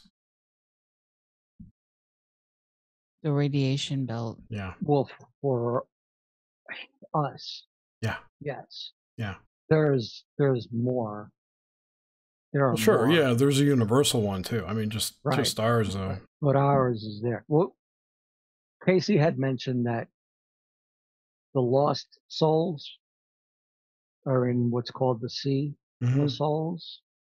And as you're on your way to get to the Akashic records, you have to pass through them Mm. in order to get to the Akashic record. Okay. So then, it's like one thing, you know, can justify the other or confirm the reality of another. Yeah, that also points towards um, what we see in the sky as stars are actually local. If one school of thought is that stars are spirits or souls, they could be lost, right? And if they're if you have to pa- if what Cayce was saying is true, and you have to pass through the lost souls to get to the Akashic, and the Akashic is in Van Allen belts, then stars are local they're not billions of trillions of miles away. You know, they're here above the earth. The flat earth. I don't know about the flat earth. No, I was teasing. I'm teasing. It's not I, flat. I don't. I don't know about the flat earth. it's a I- I- it's a holodeck, dude. It's. It's. yeah, it is. It's totally holographic. Mm. Totally holographic. I'm. I'm. Yeah, I'm on board with that one. And the multi dimensions and stuff like that. And I was listening to um, Linda Moulton Howe, and she was describing some of her encounters and the discussions that she had with some of her interviewers, and how they were saying that you know what's outside of all of this, the multiple universes and the multiple timelines and all of that stuff like that. And if you really want to get completely out of it, you don't want to know. You seriously don't want to know what's outside all of this. You know what I've come to believe? We're freaking Whoville. Mm hmm Yeah, I can pull up to that. it's certainly in a at a You know what I mean? level. Yeah. At a certain level, I can totally pull up to that. There's, you know, Dan, there's a lot of stuff going on just recently, just here in the last couple months that is and I just had a strange experience last night that I uh recorded and posted and that kind of is my interpretation of this as well. There are beings, sentient beings that are suggesting that they're so outside of what we can conceptualize that the idea of conceptualizing them alone is i mean this is what they call the the the heart attack factor or the um i think in the bible like um, talking about the terribles where they're so terrible that men die from heart attacks upon encountering them and uh but like last night i just had an experience and it was unique in my life and it was very creepy and I recorded it. And just in short, though, it was, it was, uh, it was terrible. I don't know how to describe it. It was like a. Eh, so here's how I, here's how I've described. It was like you know when you're in a room. Say you're in a room of people, and somebody flatulates. So that's a fart for people that don't understand what flatulation is. And uh, and it goes around the room, but eh, no one knows who does it. But it's different than the air, right? Right. Except for, so you notice it. There's a presence here, but it's invisible. The same with any kind of gas. And uh, so I I went into my dressing room, and this is a I had a very strange dream cycle last night, and I'd fallen asleep in my normal clothes and I went in my dream in my my dream in my dressing room to get into the house frock, right? And not sleep in a beautiful lace dress. And right. The, I close the door and I'm in the darkness, which I'm fine. I'm like a cat in the darkness. And I'm getting heavy tinnitus right now in my right ear. Uh so, right as I'm putting my hand on the switch to turn it on, and it's pitch black in there, but it's my dressing room, which is one of my favorite places to be. I just, I love it. And yeah. uh, as I turn on, I realize I'm not alone.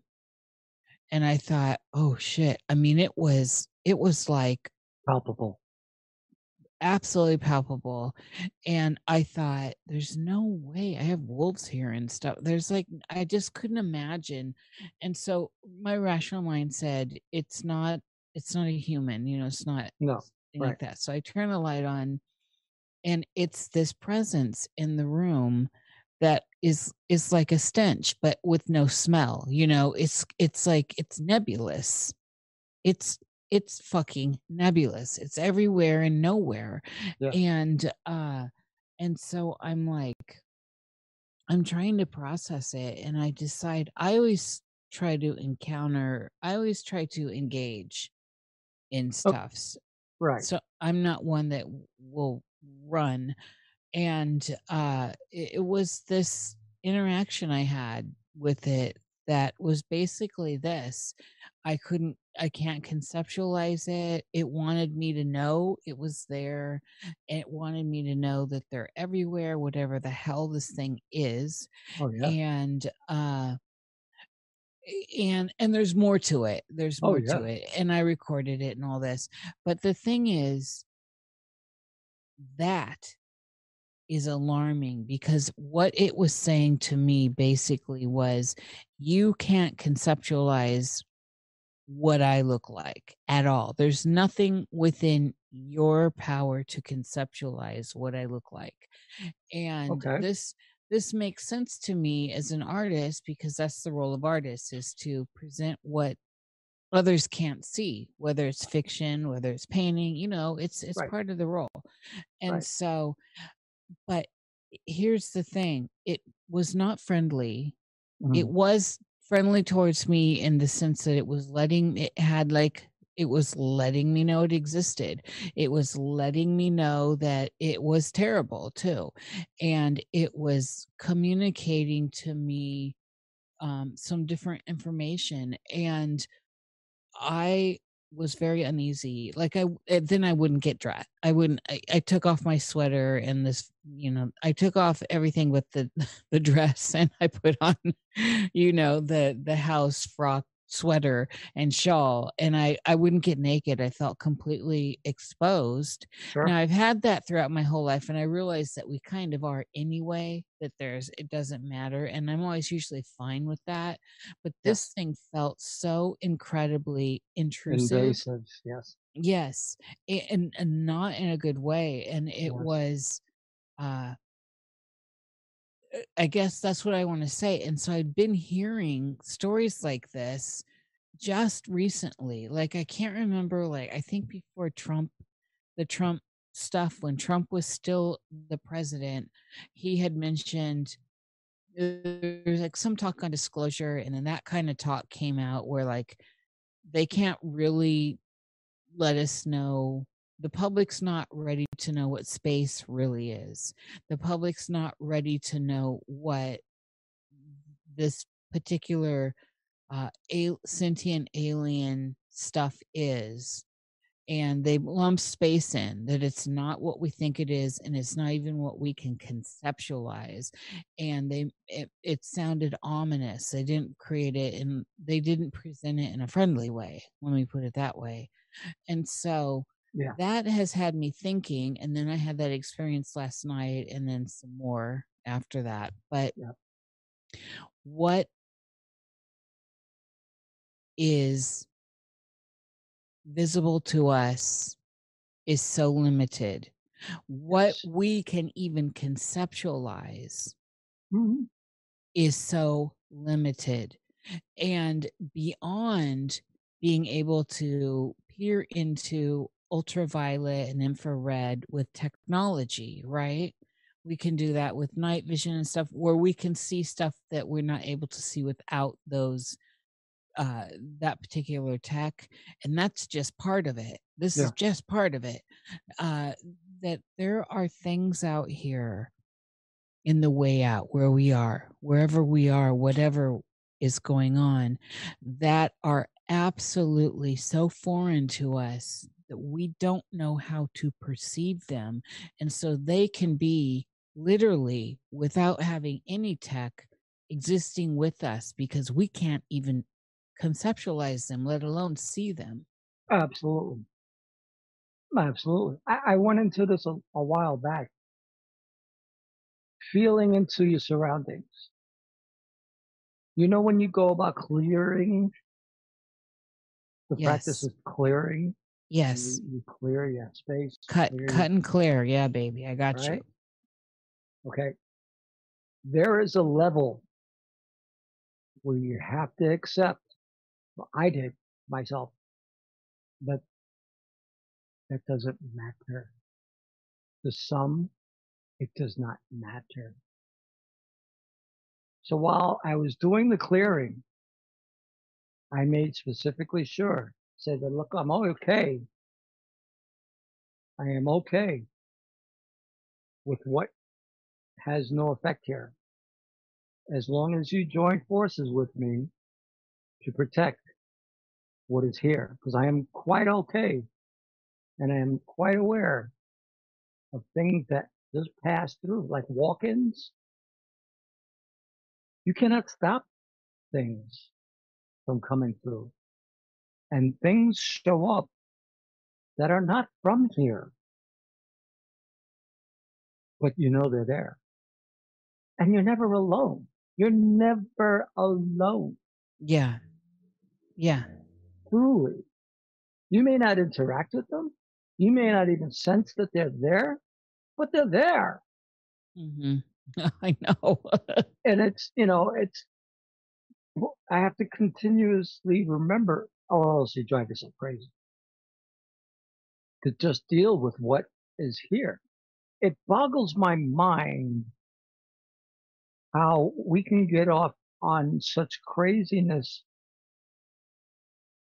in topics like time does not exist. We have a hard enough time dealing with the now Mm. because we're so stuck with everything that affected us before and worried to death about what's coming up. And you want to talk to me about time? You want to talk to me about time being not a thing? Where everything is happening all at once? If you cannot even conceive of dealing with right now, the average person is worried about the day to day. What's going to happen with my kids? What's going to happen with the government? What's going to happen with my car? What's going, you know what I mean? And we're also taking that with dealing with the average person is dealing with what happened to them in the past and basing Yeah. all of their current reactions and their emotions and everything, all their thought thought processes are based on what happened in the past. And 90% of the human reality has been raised in a dysfunctional space. So they don't have an understanding what their free will even is, let alone knowing what it is. So that for, for me to just say that, you know, oh, time doesn't exist. This didn't grow itself automatically. I'm not a baby and now at the same time. I am not experiencing that, right? But there are dimensions where that does exist. And I'll allow for that. And I will accept that. But that is not my current experience. And I have a hard enough time talking to people on a level where, and the more we get into this stuff, and I know Jerry, you've experienced this as well, the fewer people you can talk about this about on a serious level before they look at you and they say, well, you're just crazy. You know what I mean? It's like, well, there are things around us that we don't understand, that we don't see it. And, and yeah, it's like, you know, the cosmonauts are who gone into space and all of a sudden they're talking with their dead relatives. All right. Or, or going to Antarctica. Well, that's another thing. And then it- it- and here, here's the thing with, with those kinds of situations. I cannot experience it unless I remote view, but I don't even have the will or desire to remote view what's going on down there. For me, my curiosity was answered back in 1970. something. I saw it with my own eyes. Everybody's waiting for the government to say, oh, they're here. I already knew they're here.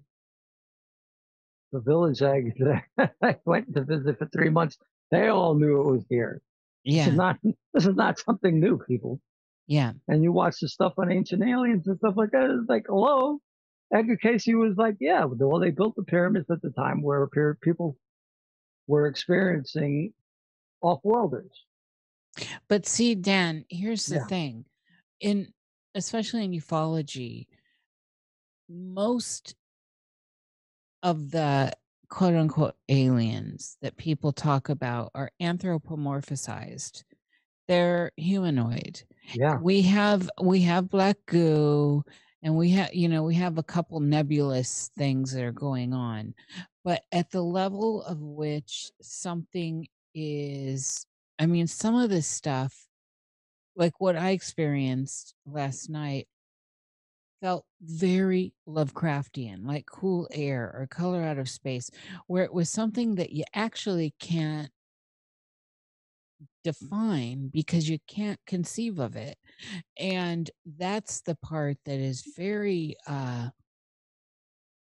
that reminds us that that humans humans need to anthropomorphize things to make them real and this is why when they're talking about well we have life that can live in no oxygen no light you know down at the geysers under the sea and stuff like this and microbial life and all this stuff that exists but people people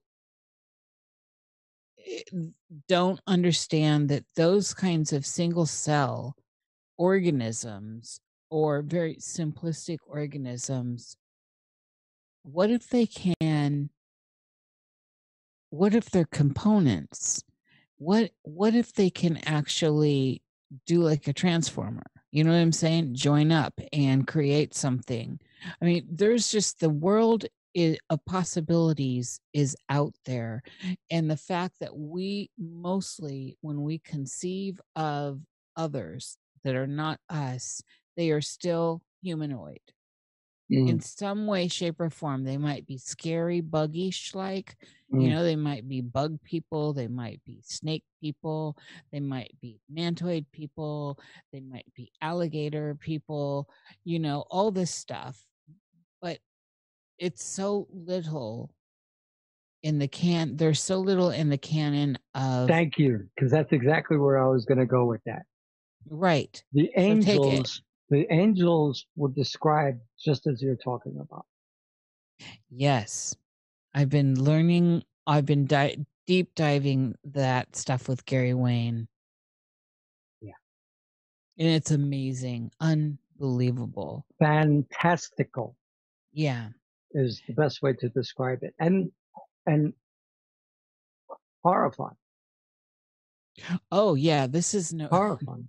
You know, it's funny because it was it was one of the things that I remember in the education readings. It was like it was you could always tell when when one of the archangels showed up because they have no sense of they have no sense of dignity dignity or Humanity. stability.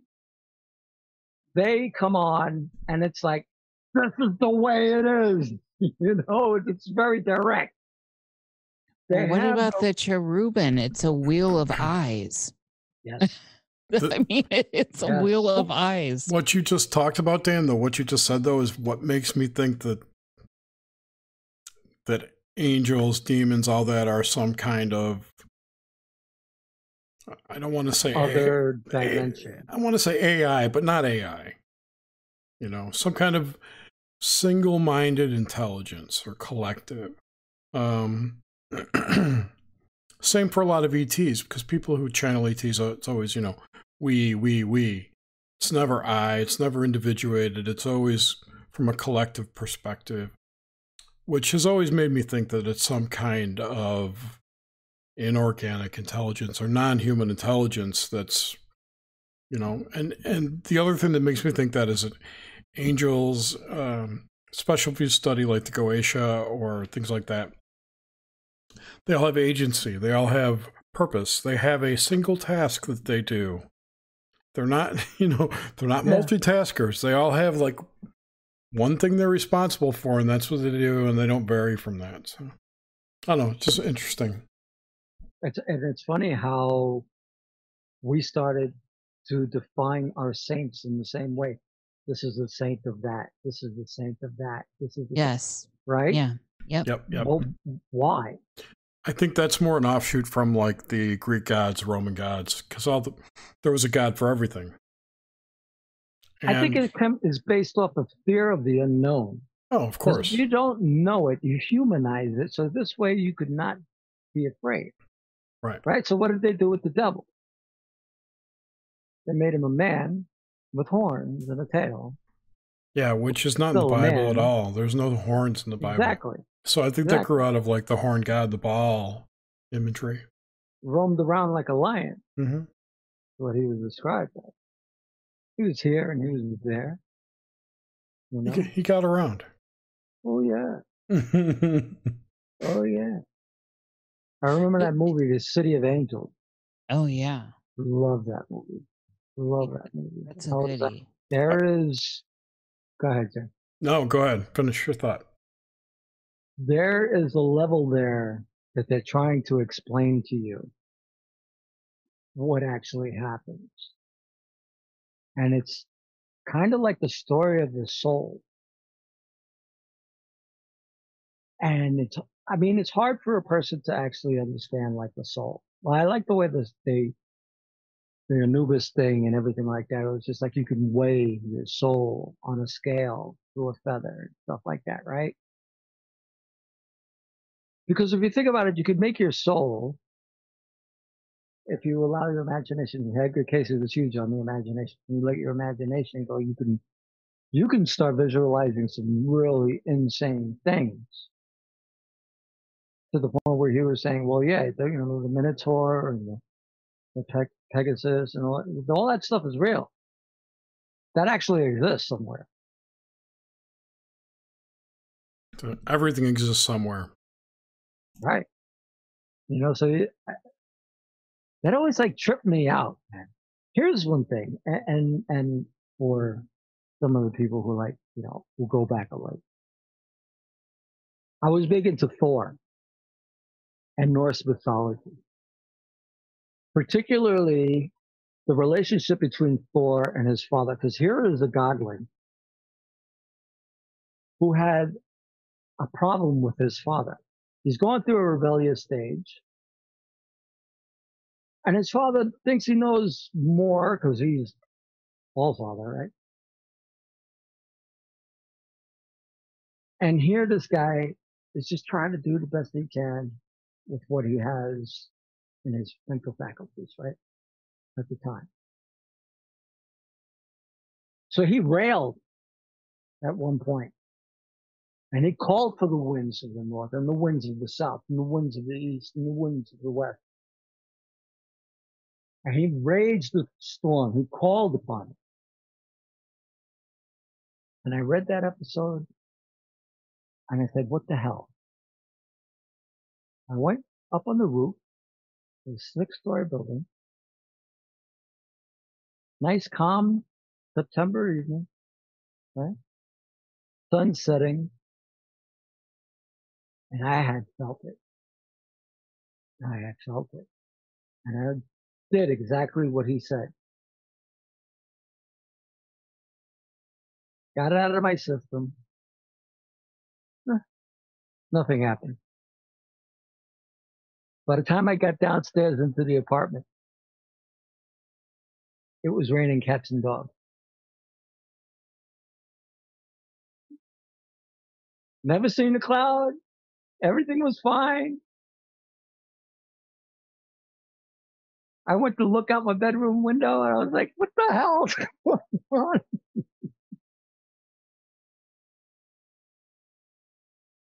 How does that happen, Derek? I I'm not sure, but I think it serves to reinforce your belief in whatever it was you were doing. And also, empo- it's connection to- empowering. I mean, Yeah. And plus, it's the connection to the environment. There's something very big there Yeah. going on with how we're experiencing this whole realm.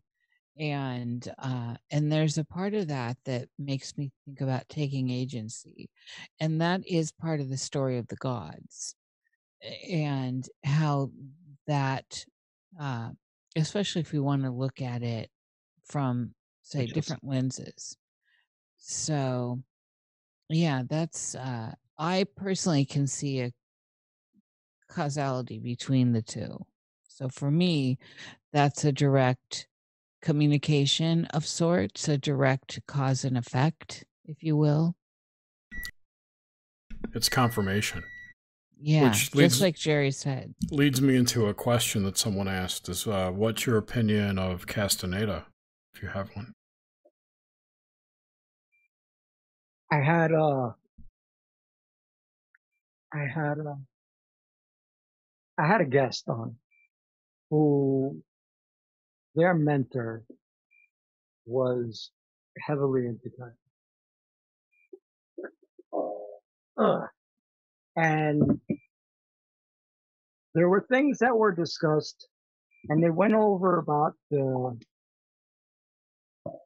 things that were not considered good and how it's really stolen information.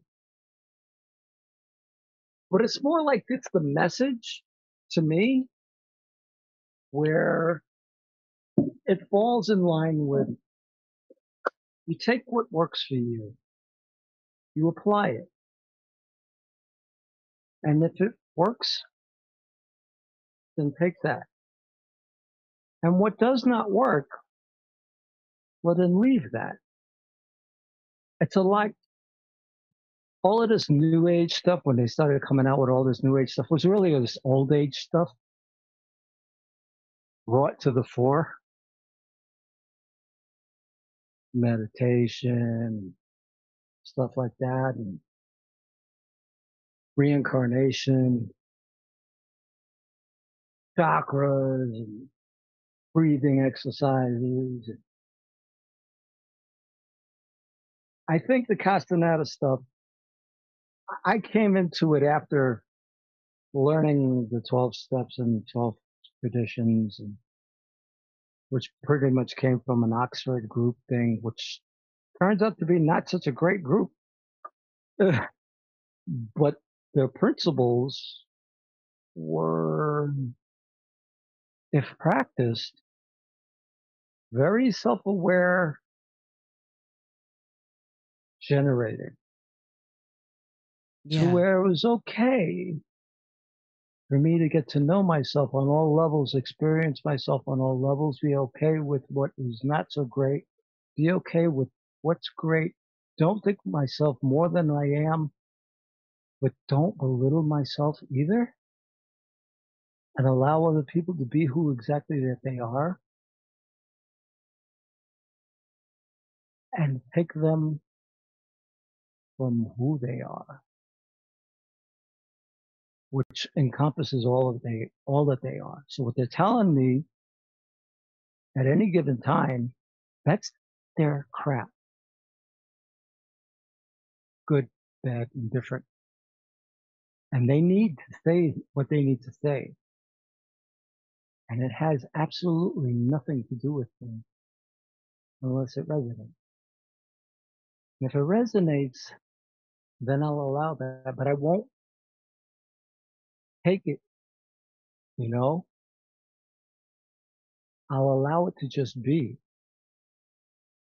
Because a lot of times we run into people and they're, they're just experiencing their life, you know, and, and when you meet them, it seems like they're caustic, toxic, and freaking, you know, but the bottom line isn't. If you allow them that, then for some reason, something happens.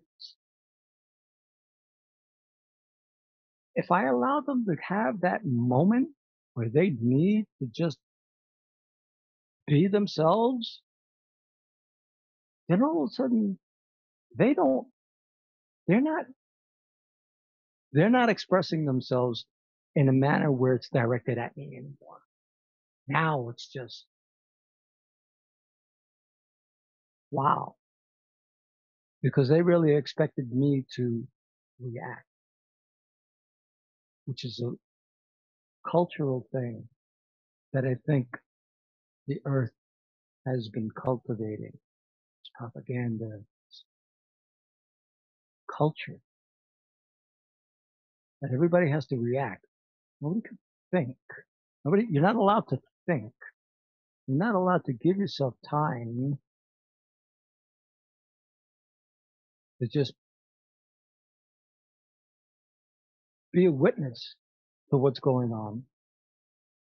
Right away, we have to be involved with, what's going on. I don't have to be involved. I don't have to be a part of that, which is hard because right now,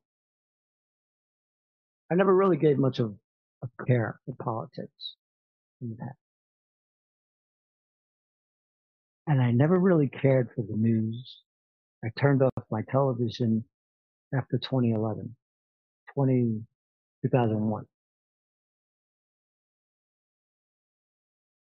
Because it was all bad, nonstop, 24 7. And it seemed like the good stories, the humanitarian stories, the people helping each other were so far apart that feeling good felt like a crime.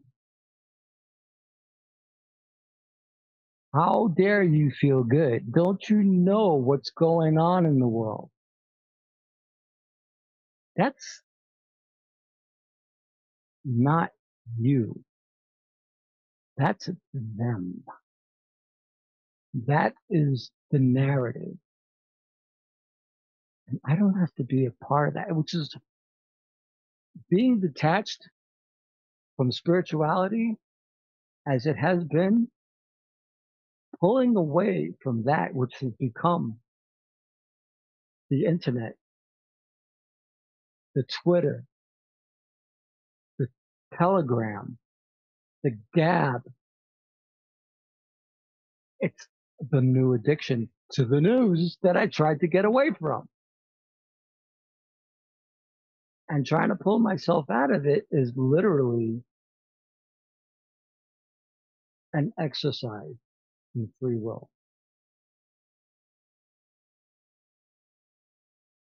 And becoming aware of that and accepting and owning it, owning it is the only way I'm going to be able to say, okay, well, I, you know, I quit a lot of things in my life. You know, I quit, you know, all kinds of stuff that was not good for me. I can just do this also. But not just right now. Mm. because it's too damn exciting. Every day you turn around, it's like some crazy nonsense is actually occurring. It's like history is being made. Well, But it's, it's not not, like even I- every day. It's sometimes it's hourly. It's out right. How about that? How about that? The ship getting stuck in the Suez Canal this week. right. I mean, that's Named crazy. Evergreen, Yes. which is a code name used for HRC, Yep. which was had a tugboat named Baraka, yep. it's, it's so thick. right? Yeah, it's thick. It's crazy. It is insane. it's almost like an AI is writing the script, just pulling know from history. You know. So, so this this nebulous this nebulous dark stuff that's that's here that is making itself known, which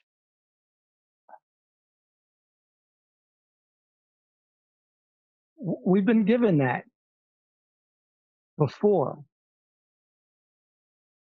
The Ahrimanic force. Steiner tried to put a sculpture to it, but that sculpture does not resonate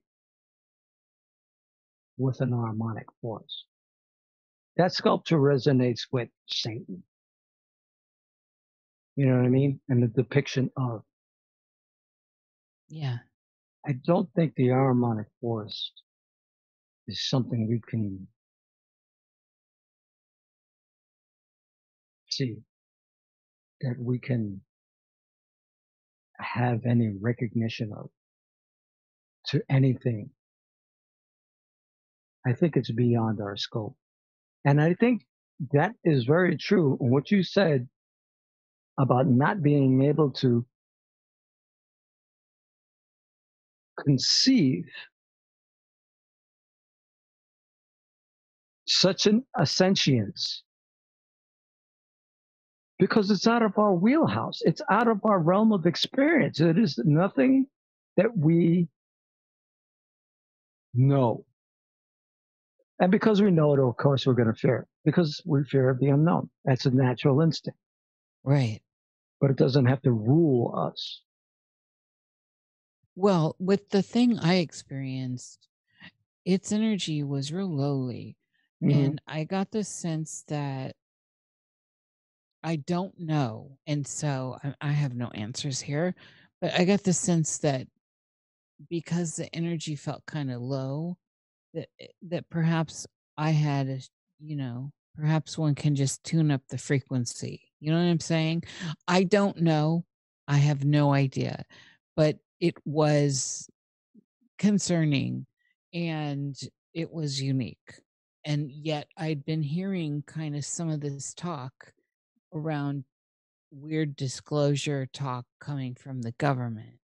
And in particular, when Trump was still at the end of his administration, uh, there was that that language coming out that we we're not ready for the reality of what space is. We're not ready for the reality of what some of these other life forms are. And so it was like, well, I guess at some point whether it's true or not, whether it's true or not, we need to kind of find ourselves in the idea that that the world is bigger the idea of the world is bigger than we actually think and i think when people think that they think of all this typical ufology stuff and all this typical new age stuff i think that we don't even have an inkling of an idea of what actually really could be going Sure. on I totally agree. Totally agree. I mean, the mere thought of infinity drives mathematicians insane. And it has, literally. It's driven them mathematicians insane. Because just the concept alone is beyond their scope. So things that are beyond their scope, to me, it's just beyond our reality. So if it's beyond my reality,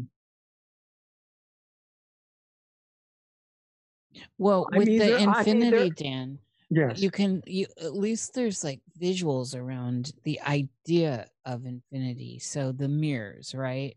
So you get an idea like you just mirror on like fractals and Mandelbrots and and all this even though we can't conceptualize the greatness and the smallness of what infinity really is we have some imagery around those ideas.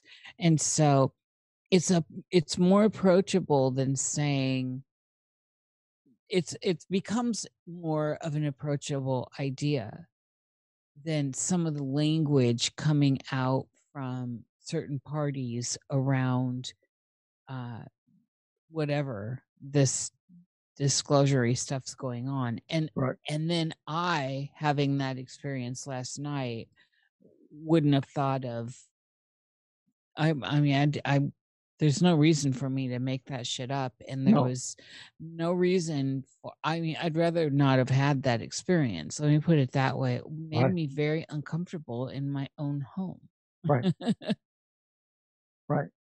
and it and it'll and it'll stay that way until you've allowed it. You know what I mean? Well, my idea is you're not welcome here. Wherever Well, you right, are, you you, know? may not pass.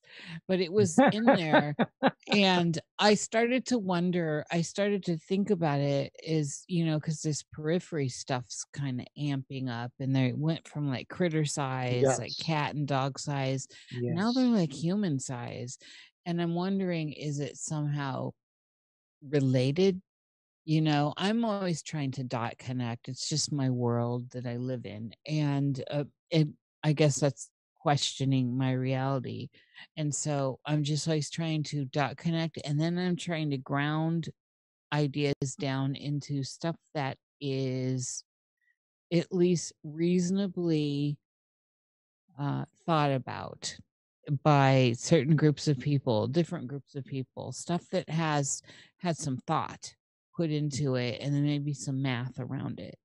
And not that that should make any difference, not that it should make any difference, but it helps me with the idea of stabil- mental stability. And uh because I, you know, I was way out there when I was young and that was the key thing for me moving forward as a young very young person that had some trauma uh, was i need to maintain always some sort of control Anchor. Yeah. yes and that's why i was never able to be an addict of anything Yeah. except for um mundane things right Mhm.